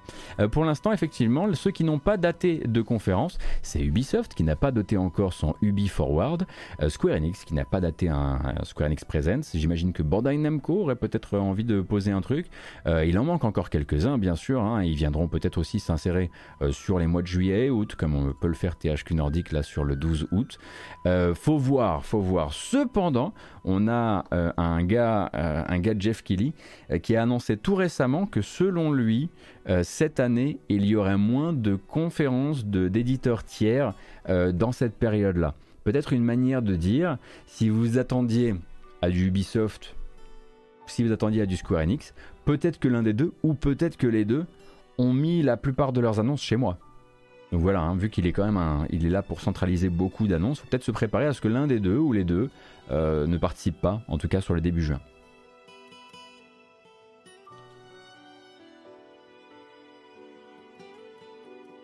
Merci beaucoup Jean-Jacques Pepperoni. Quel incroyable pseudo. Merci beaucoup. Pour les 8 mois d'abonnement. Il manque Sony, bien sûr, et il manque aussi des, des grosses nouvelles de Nintendo. Euh, ça, ce sont des choses euh, qu'on attend. Les, rumeurs actuelles disent que Sony voudrait plutôt, en tout cas, serait en train d'essayer de, caler un événement euh, aux alentours de septembre. Alors, de quelle taille l'événement Est-ce qu'il y en aurait avant? Je l'espère quand même, parce que ça fait longtemps qu'on a. Ça fait trop longtemps qu'on entend parler que des déclarations de Jim Ryan et du PS Plus, et là, effectivement, ça serait bien de parler un petit peu d'autre chose. Merci beaucoup, Jean Brouserbe pour le, pour le sub. On va attendre et quoi qu'il arrive, moi dès qu'il y a un événement qui tombe, c'est mis à jour sur ce planning euh, que, vous pouvez, euh, que vous pouvez vous mettre dans un coin euh, et qui sera toujours normalement avec les bons liens utiles au bon moment. Merci également Edonis. Qu'il est Tokija? Donc ça c'était pour les news, Warhammer Skull, ça c'est bon, pop pop pop pop pop pop. Ouais, c'est la fête, c'est tout en même temps. Merci beaucoup Carotte pour les 8 mois de Prime. Merci Bakua pour les 5 euros sur YouTube. Et nous sommes officiellement arrivés à l'heure des bandes annonces. Est-ce qu'on a fait court? Absolument pas, ça fait 1h10. Alors, c'est l'heure de la bamboche. Mais qu'est-ce qu'on écoute? Mais qu'est-ce qu'on. Attendez. Il faut un truc. Euh, un truc puissant là. Ah, c'est bien ça. Ah oui. On en parlait justement un des derniers jeux qui a été prononcé.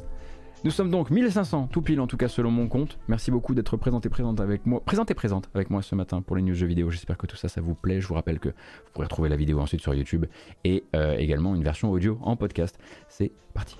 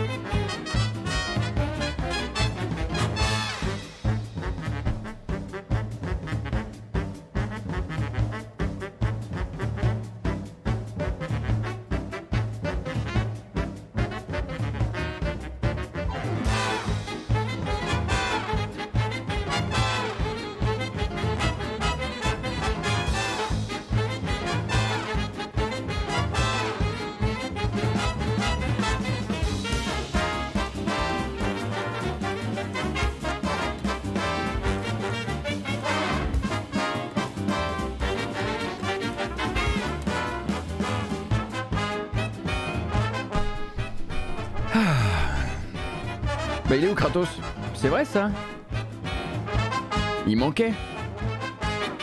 Qu'est-ce qu'elle est bien? Qu'est-ce qu'il est bien ce morceau?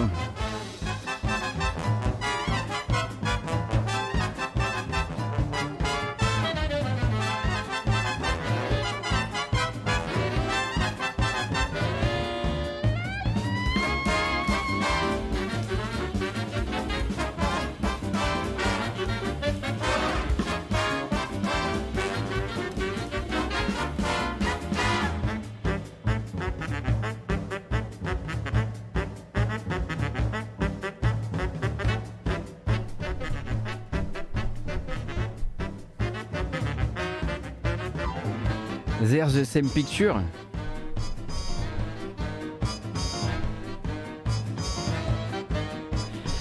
Merci beaucoup Kawet pour les 16 mois, Linkots pour les 2 mois, merci Carotte également. Ça fait extrêmement plaisir, j'espère que tout ça ça vous plaît. Je vous rappelle les bases. Euh, après cette, euh, après cette euh, petite vidéo qu'on va mettre en boîte, moi je resterai en live pour jouer à Art Spaceship Breaker parce que j'aime bien découper des trucs. Et on se retrouvera demain 9h pour jouer à des jeux vidéo. On jouera notamment à Floppy Night. Et vendredi, ce sera le dernier point actu de la semaine avec donc euh, du, euh, du 13h, 15h30 grâce matinale. Mais là, on n'a pas terminé, hein. on va encore regarder euh, plein de bandes annonces. Et je vous rappelle évidemment que les différentes manières de soutenir la chaîne sont nombreuses et variées. Vous pouvez vous abonner déjà, hein. vous pouvez suivre la chaîne pour ne pas rater les prochains streams. Vous pouvez décider de passer soit par Amazon Prime, soit par un sub si vous voulez simplement me soutenir sur euh, Twitch. Et vous pouvez également me soutenir sur Utip avec utip.io slash gotos. C'est la manière la plus folle et la plus incroyable de soutenir le, projet, notre projet, la matinale. Euh, et merci d'ailleurs à toutes les personnes qui me soutiennent déjà sur Utip. Euh, ça me permet vraiment de voir venir et de monter des projet dont j'aurai l'occasion de vous reparler euh, très bientôt, je l'espère. Euh, sachant qu'il y a déjà ça qui continue et, j'en suis, j'en suis très content. Voilà, je pense que j'ai tout dit et maintenant je vais pouvoir gentiment la fermer. Kratos, tu rentres chez toi, c'est terminé. En revanche, on fait plus la fête. La bamboche, c'est terminé. Alors effectivement, Roller Champions, euh, Roller Champions sort aujourd'hui, hein, le, nouveau free-to-play de, de, Ubisoft, et j'ai dit que j'avais envie de l'essayer. Alors, ça sera pas trop. Euh, imaginez, je pense qu'il faut se préparer à ce que beaucoup de gens streament le jeu. Je pense qu'il y a peut-être déjà beaucoup de gens qui sont en train de streamer le jeu parce qu'il n'y avait pas beaucoup de gens qui avaient l'air hypés et je pense qu'ils vont faire tapis un peu sur les influenceurs, etc. Euh, moi, j'y jouerai parce que j'ai envie d'y jouer. Euh, est-ce que j'y jouerai aujourd'hui? Non, parce qu'aujourd'hui, j'ai envie de découper sur Space. mais on pourra effectivement faire quelques parties demain à côté de Floppy Nights, par exemple. Ça peut tout à fait, tout à fait faire le job. Euh, et maintenant euh, qu'on a fait le tour de l'actu, on va faire le tour des trailers. Merci beaucoup VM pour les deux mois d'abonnement, ça fait très plaisir. Euh, alors, alors, alors. Oula, attendez, trop de lumière là. Voilà. On va commencer avec un trailer daté pour le 16 juin prochain. Il s'agit d'un DLC, surprise j'ai l'impression, pour le dernier Oli Oli. Holy Holy World qui est sorti donc en février, si je ne dis pas de bêtises, début février, 5 février, un truc comme ça. Donc euh, qui, va venir ajouter des aliens dans Holy Holy avec euh, le DLC Void Riders.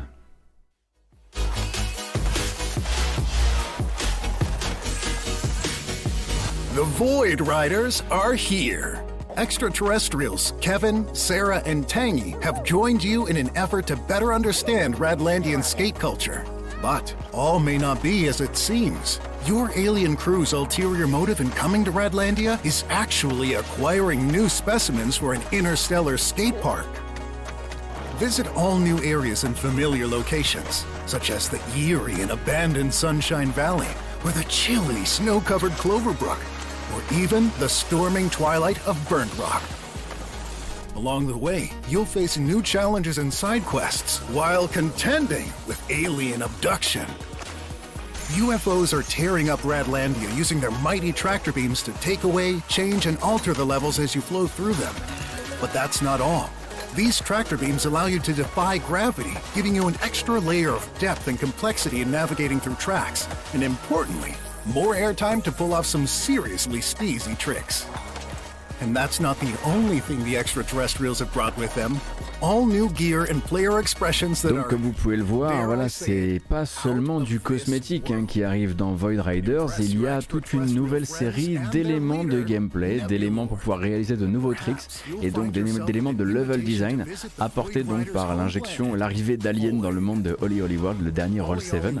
Euh, pour rappel, un jeu pas si chill hein, finalement, puisque on est quand même sur de l'exécution euh, parfaite avec des petites manips euh, où il faut se montrer très précis. Mais j'avoue qu'ils sont allés chercher des, nouvelles, idées assez cool pour cette première, ce premier DLC qui sort sur toutes les plateformes où est sorti le jeu, qui s'appelle Void Riders, et ça arrive le 16 juin. Et tant qu'on y est, le 16 juin, ce sera aussi la nouvelle date de sortie d'un titre que je vous avais dit comme daté au 26 mai, donc demain. En fait, il a dû prendre un tout petit peu de temps avant de se lancer. Euh, c'est le cas donc de Redout 2. Redout 2, souvenez-vous, donc un jeu de course anti-grave futuriste très inspiré euh, par F-Zero et par Wipeout. Euh, qui devait normalement arriver demain. Finalement, ce sera euh, le 16 juin et donc sur console et sur PC. On attend évidemment de voir la version Switch parce que ça, c'est pas la version Switch.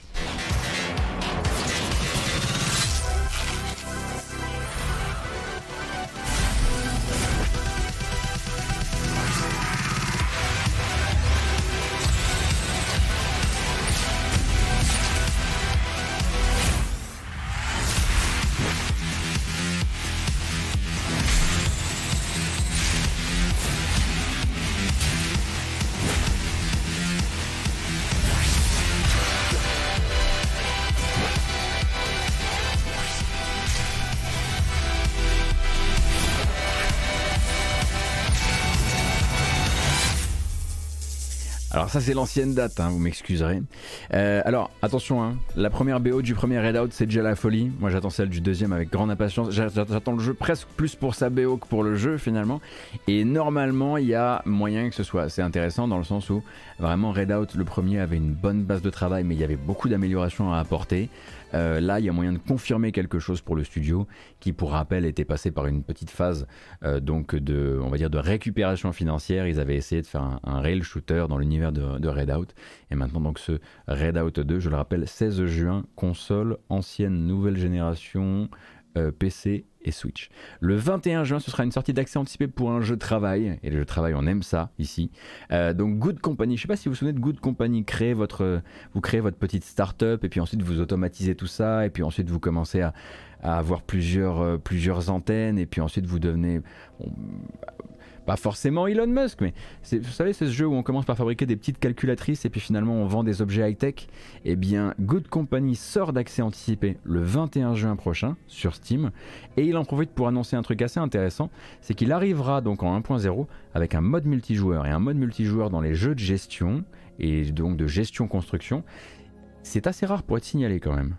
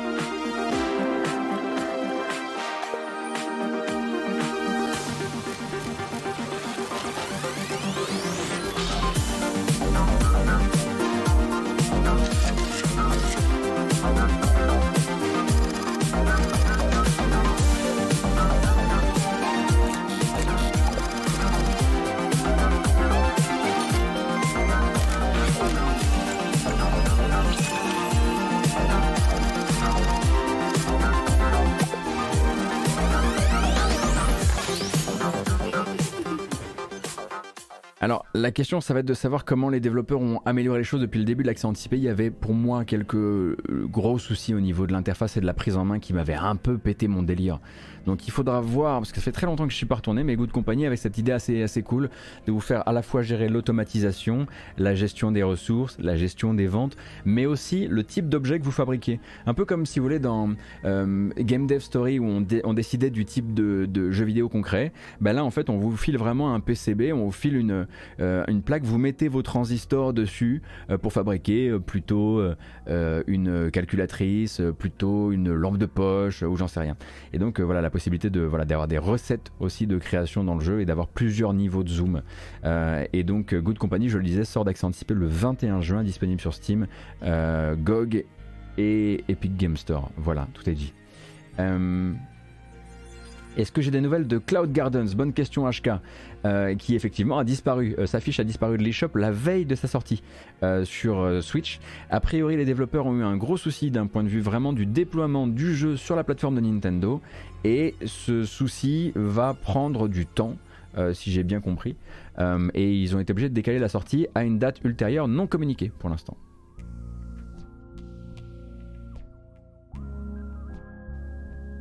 Ah bah voilà, Ibris a une version un tout petit peu différente qui est probablement plus précise que la mienne.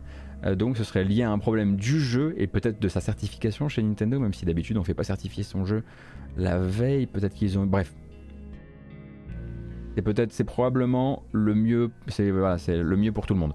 On va parler d'un autre jeu qui arrive sur PC et Switch euh, durant l'été 2022. C'est un deux jeux, c'est un c'est un jeu, pardon, de rythme avec un style de fou que je n'avais pas repéré. Et c'est grâce au Discord de la matinale que j'ai pu vous le, vous le montrer, que je pourrais vous le montrer ce matin.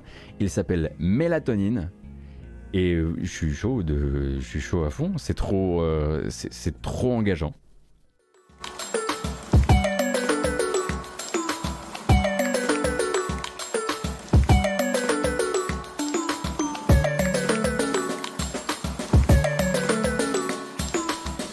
Super engageant.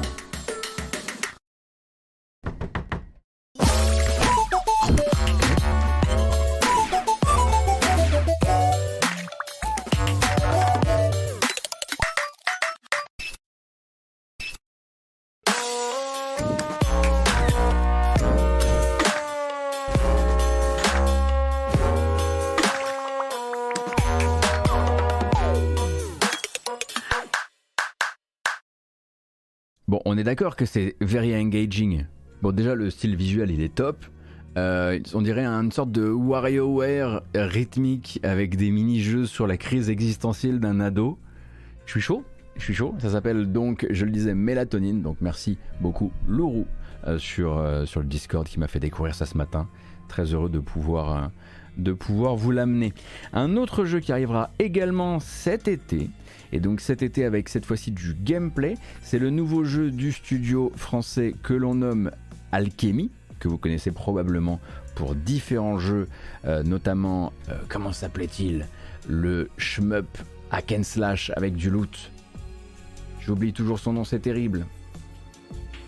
Bref, Alchemy est de retour avec son fameux jeu de cartes, Drifting Lens, merci beaucoup, son fameux jeu de cartes Four Tales, qui va venir vous rappeler probablement le Robin des Bois de Disney, aussi un peu, euh, probablement quelques fictions que je connais beaucoup mieux, beaucoup plus mal, et donc Four Tales a la, possibilité, a la particularité pardon, de vous montrer un système euh, de cartes là où on va vraiment voir le gameplay, mais en plus sur fond de musique signé Christophe Herral. Christophe Herral, notamment les Rayman récents, d'accord? Et ça faisait longtemps qu'on n'avait pas entendu du Christophe Herral, et du coup il va y avoir du Choubidoua, et du coup il va y avoir de euh, la Guimbarde, et ça donne un truc auquel j'ai très très très envie de jouer. Hein.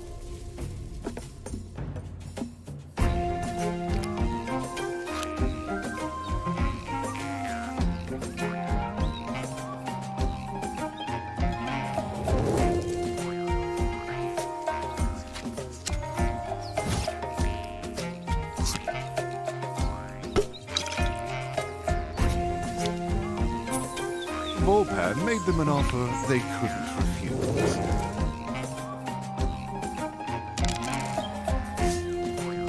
There's no bargaining with these poor wretches. I'm at you!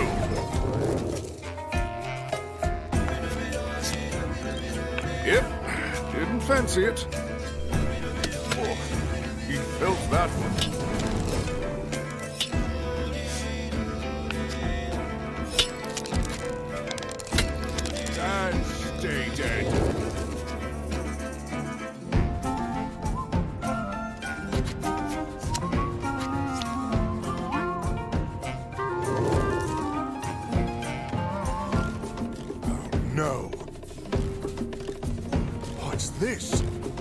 Si vous vous demandez quand on pourra jouer à ça, je me pose la même question que vous. Sachez en tout cas que les développeurs sont déjà au courant. Je veux jouer à ce jeu et je veux pouvoir vous le montrer dès que possible. Donc voilà, je, le suis à la trace, For Tales. On entend Christophe Herral, hein. on l'entend quand même très fort. Aux illustrations, c'est Clapstock, un français, hein, donc voilà, c'est une équipe française euh, qui s'en occupe. Je vous laisse vous renseigner sur les différentes personnes euh, qui travaillent euh, sur le projet. Et normalement, il est attendu pour cet été sur, je crois, console et PC. Peut-être que ça va commencer par un accent anticipé, je ne sais plus. Je me perds un petit peu.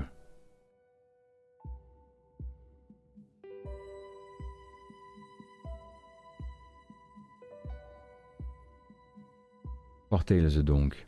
La prochaine bande-annonce qu'on va regarder est pas tout à fait nouvelle, mais il faut bien en passer par là pour que vous ayez la date. Nakon et Dédalic, qui sont désormais une même entité pour rappel, puisque Nakon a mangé Dédalic. Oui, alors si vous vous réveillez d'une sieste de quelques années, il s'est passé beaucoup de choses, dont ça.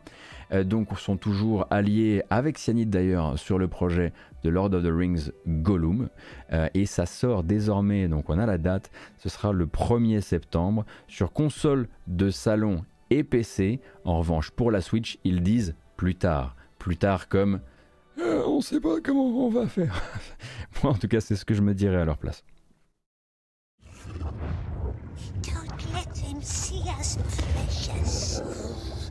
They'll find us.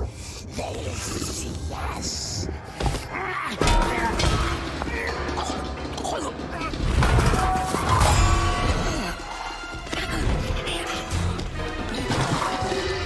Ouais, alors Smeagol il a un peu changé. Euh, voilà, il y a eu des choix de fait.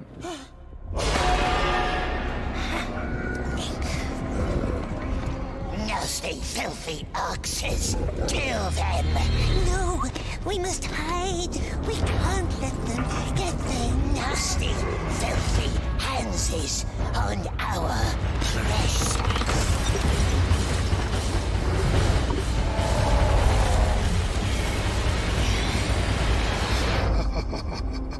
Donc ça c'est la dernière bande-annonce à date pour The Lord of the Rings Gollum qui arrive euh, du coup The Untold Story euh, qui arrive je le rappelle donc le 1er septembre, la date est tombée tout récemment. Euh, pour rappel en termes de concept de jeu, ça risque très fort de ressembler à du Styx Master of Shadow, en tout cas tel qu'il l'explique depuis tout ce temps. Ils disent que voilà, c'est. Alors en tout cas, c'est pour Nakon, pour Cyanide et pour, pour Dédalic c'est du jeu très haut budget par rapport à ce qu'ils font d'habitude. Et le but, c'est de faire euh, de l'action infiltration. Euh, dont on imagine très probablement qu'il y aura des petites séances d'infiltration type euh, Styx.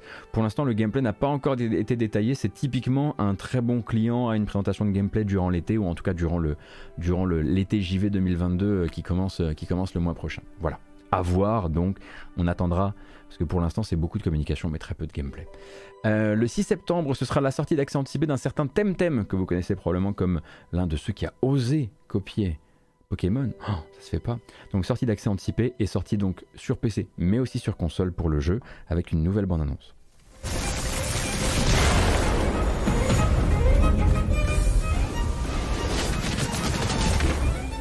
Rappelle que l'angle de Temtem, c'est de vous proposer un Pokémon, oui, mais multijoueur voire massivement multijoueur, on va plutôt dire multijoueur.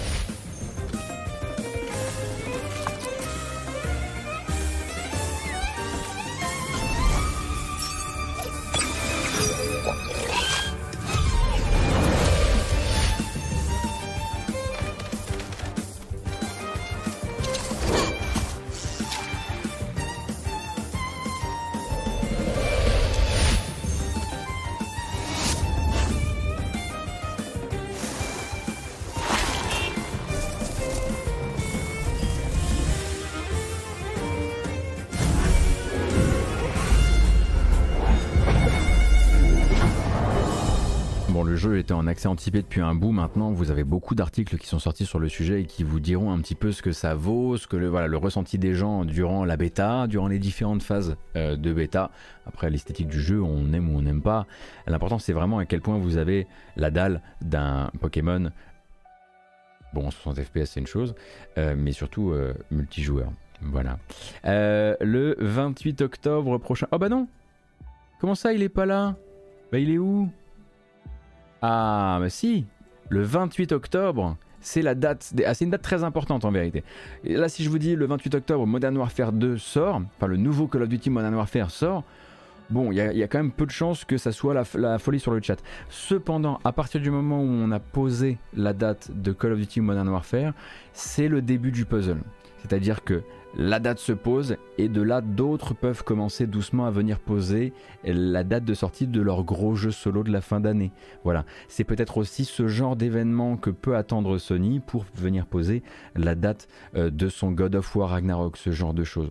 Donc beaucoup de gens regardent ces euh, gros titres-là euh, pour savoir où ils vont se placer sur la fin de l'année, qu'ils fassent du gros jeu ou du jeu de, de plus petite ampleur. Du coup, ça risque d'accélérer un peu la cadence sur les dates et sur le calendrier. Ça va nous permettre de mieux remplir le calendrier. Alors, c'est là pour le coup un trailer artwork reveal, car on en est là dans la communication jeu vidéo. C'est peut-être pas la première fois, moi c'est la première fois que j'en regarde un en tout cas, je veux qu'on le regarde ensemble. C'est une bonne annonce pour présenter la jaquette du jeu. Ça marche pour FIFA, ça existait déjà. Mais pour, pour Call of, je savais pas. Je, je découvre. Roach.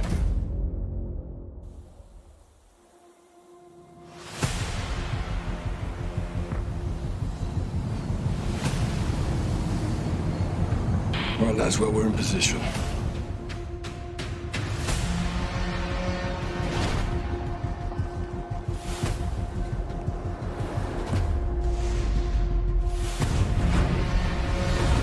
Don't get compromised. Guys, you said... Won't miss it.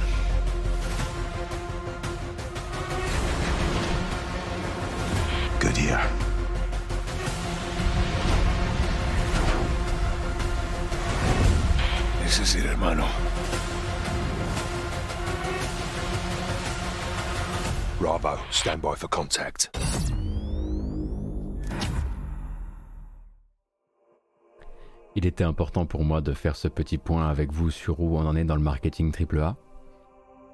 Voilà, on en est là. Pas de commentaires. En revanche, que ça sorte effectivement plus ou moins dans les mêmes jours que euh, la création du premier syndicat euh, potentiel de l'histoire du AAA américain et euh, chez Activision, c'est rigolo, non? Ah bref, on s'en fout. On doute bien qu'ils n'ont pas improvisé ces plans en drone dans je ne sais quel port pour l'occasion mais ça tombe bien, quoi. Voilà, je dis juste que ça tombe bien. Euh, on va se tourner ensuite vers 2022, c'est-à-dire qu'on a pour l'instant pas plus de dates, euh, pas, plus de, euh, pas plus de précision, pour le nouveau jeu des créateurs et des créatrices de Dream Daddy Dad Dating Simulator que vous connaissez très probablement, Dream Daddy, hein, il est rentré dans l'histoire de dans l'histoire des jeux indépendants. Eh bien, le studio derrière Dream Daddy a décidé qu'ils allaient changer complètement de délire, puisque leur prochain jeu, ce sera un jeu d'horreur qui s'appelle Homebody et qui doit sortir cette année avec ce premier teaser.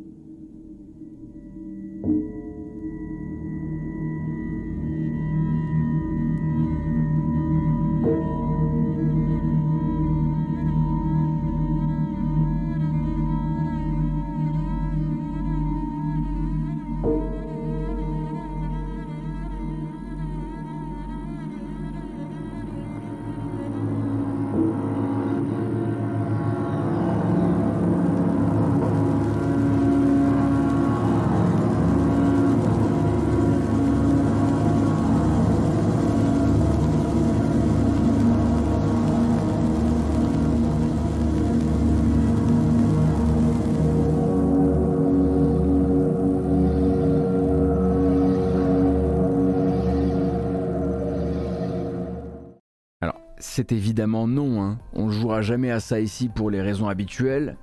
Donc 2022 pour Homebody.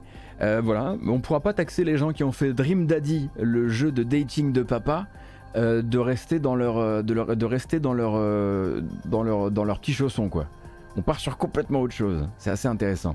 Euh, également, qu'est-ce qu'on aura? Alors là, c'est on se dirige vers 2023.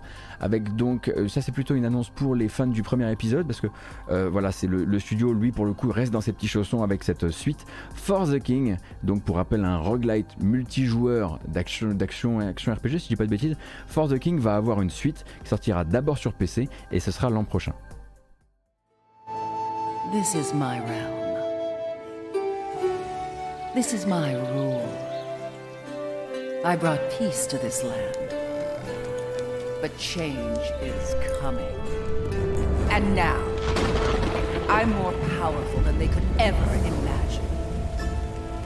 As the chaos rises, they try to challenge me.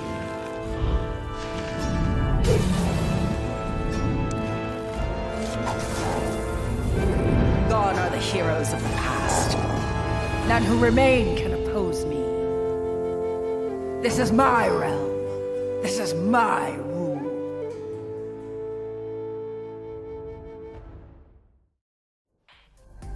Bon, je vais pas me m'improviser spécialiste de For the King. Hein. Je dois dire que je voilà. Je ne connais pas cette série de jeux, mais du coup, et tout à l'heure quand je disais petit chausson, ça voulait pas dire que c'était fainéant. Attention. Hein. Euh, effectivement, les développeurs de, de, For the King partent sur un deuxième euh, roguelike d'action RPG, euh, toujours manifestement dans le même univers, qui sortira l'année prochaine. Sortira également l'année prochaine, ben Chia, on en parlait vendredi et je préférais réofficialiser la nouvelle. Hein. Je rappelle donc que ce jeu développé entre euh, Bordeaux et la Nouvelle-Calédonie par le studio Awaseb, euh, qu'on avait découvert, il me semble, chez Sony il y a un bout de temps maintenant, eh bien Chia va devoir attendre l'année prochaine. Et du coup, il y a une toute nouvelle vidéo qui est sortie pour présenter un petit peu l'exploration océanique euh, dans Chia. c'est pas grave, on prend le temps et l'important c'est que le jeu prenne son temps pour pouvoir, pour que nous on en profite le mieux possible.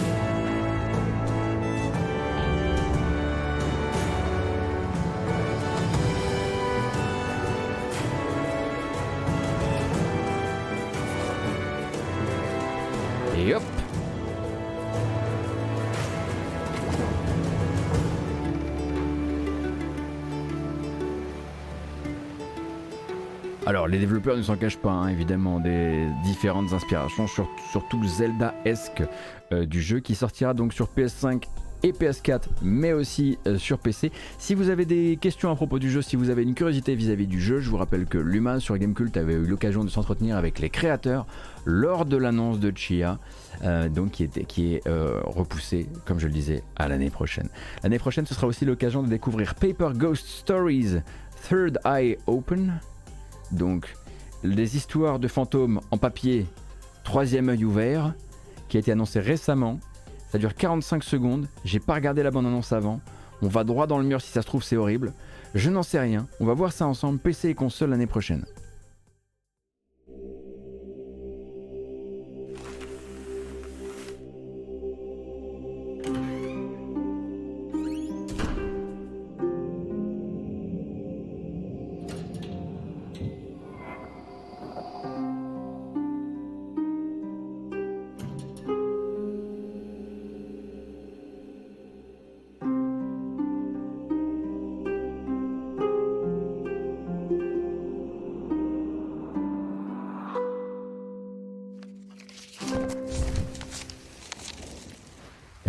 On restera sur un délire de teaser.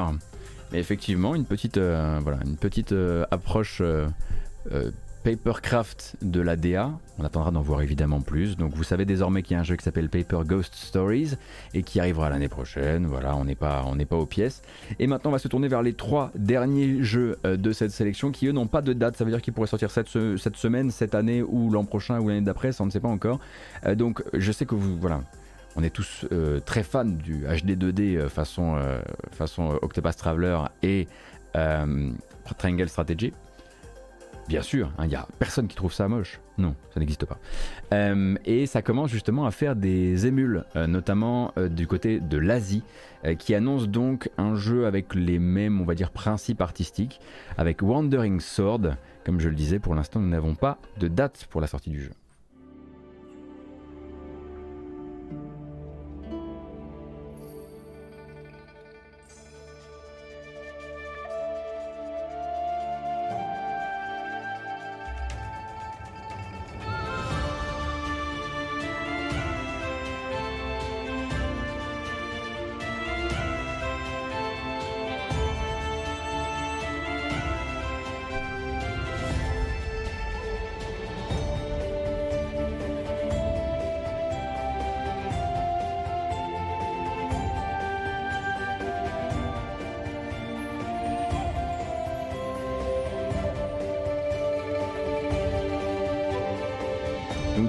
Shaman Game en Chine. Ça s'appelle donc Wandering Sword, très inspiré évidemment par les titres de DHD euh, récents.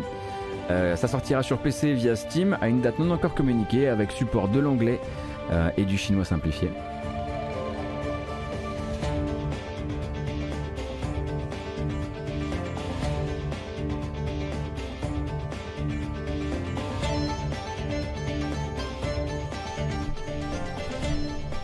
Effectivement très inspiré donc par la fiction d'arts martiaux, on va dire.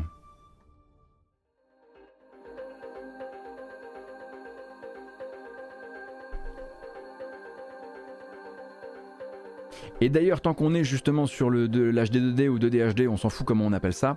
Je vous rappelle que le prochain jeu euh, a bénéficié de ce traitement chez Square Enix, ça s'appelle Live Alive, qui est donc un, comeback d'un jeu que nous on n'avait jamais eu euh, sous nos latitudes. Et si vous êtes curieuse ou curieux de Live Alive, il y a beaucoup, beaucoup, beaucoup de vidéos sorties par Square Enix ces temps-ci. Il y a quasiment 30 minutes bout à bout euh, de gameplay de Live Alive qui ont été présentées.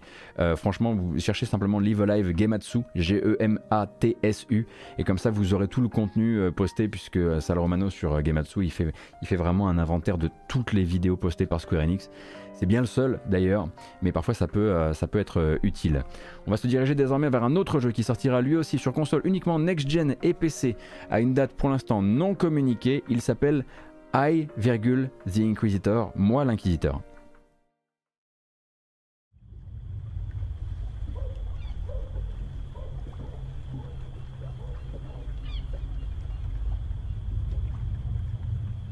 Désolé pour le petit bruit.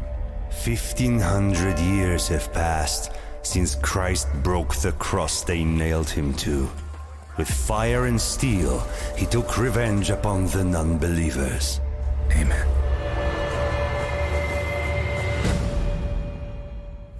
Now, God's inquisitors keep this world on a leash. No secrets stay hidden from them, and no sinners can avoid their punishment. But unbeknownst, an ancient evil is lurking in the unworld, waiting to be released.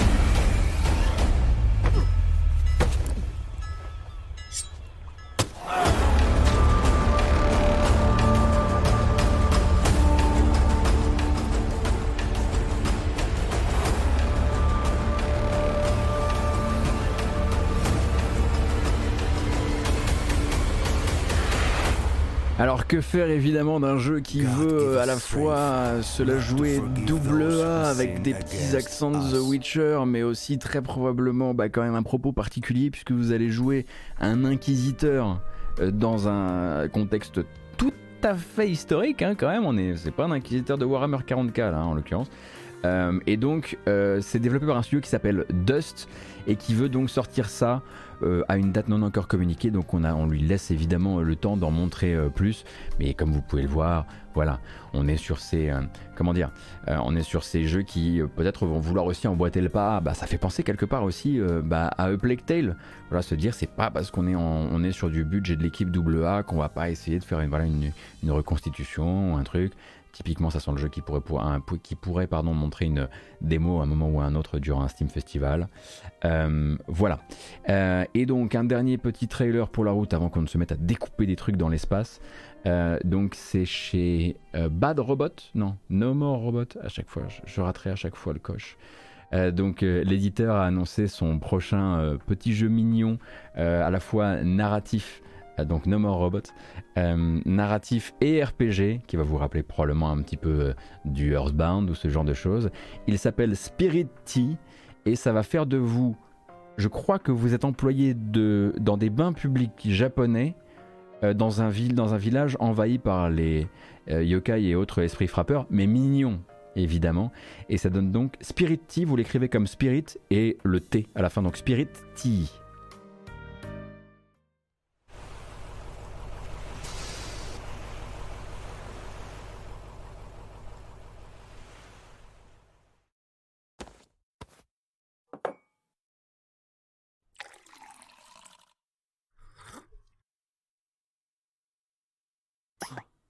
Alors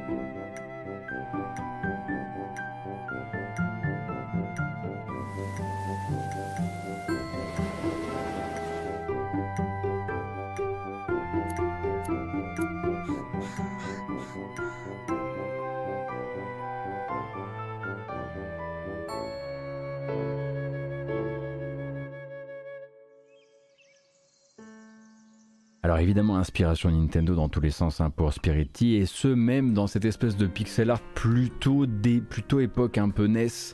Euh, et je comprends que ça, puisse ne pas être le, pixel art le plus attrayant et le plus moderne que vous avez pu voir euh, euh, sur, les jeux indés récents. Mais bon, il en faut pour, pour tous les goûts. Donc Spirity n'a pour l'instant pas de date de sortie, mais devrait sortir sur console et sur euh, PC, probablement, j'imagine, d'ici, d'ici le début de l'année prochaine, vu un petit peu les timings que No Robot euh, pratique sur ses, communications. Et voilà, c'est tout pour aujourd'hui. Et nous, on va pouvoir mettre ça en boîte et aller découper des trucs. Merci beaucoup pour votre présence euh, avec moi ce matin pour faire le tour de l'actualité jeux vidéo. Demain, on streamera, mais pas justement de l'actu jeux vidéo. On jouera Roller Champions, à Floppy Nights. Et puis vendredi, 13h, 15h30, ce sera les news de la fin de semaine. Et très probablement du jeu encore derrière parce que j'ai très très envie de jouer en ce moment. Mais avant ça, il y a une cérémonie, il faut la respecter. C'est la cérémonie de la fin de la matinale. Eh oui. Donc merci à toutes et à tous. Encore une fois, merci pour votre soutien, merci pour les follow, merci pour les abonnements sur Twitch, merci pour les primes également, et merci aux gens qui sont passés sur Utip. J'ai vraiment passé une excellente matinée. Il y avait voilà beaucoup de bonne humeur sur le chat, beaucoup d'ouverture, beaucoup de curiosité sur les sujets. J'ai très heureusement pas à me plaindre de matin où c'est l'inverse, donc voilà, moi je suis absolument euh, ravi. Et donc je vous rappelle que cette vidéo s'en va sur YouTube, qu'il y a une version chapitrée sur la chaîne YouTube.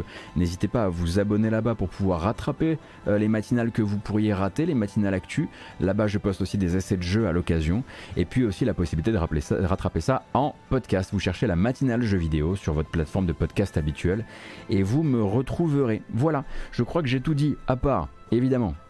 Merci Prenez grand soin de vous. Si vous êtes sur Twitch avec moi, restez dans le coin. On va lancer Art Spaceship Breaker. Et sinon, YouTube, on vous embrasse et on vous dit à bientôt. Salut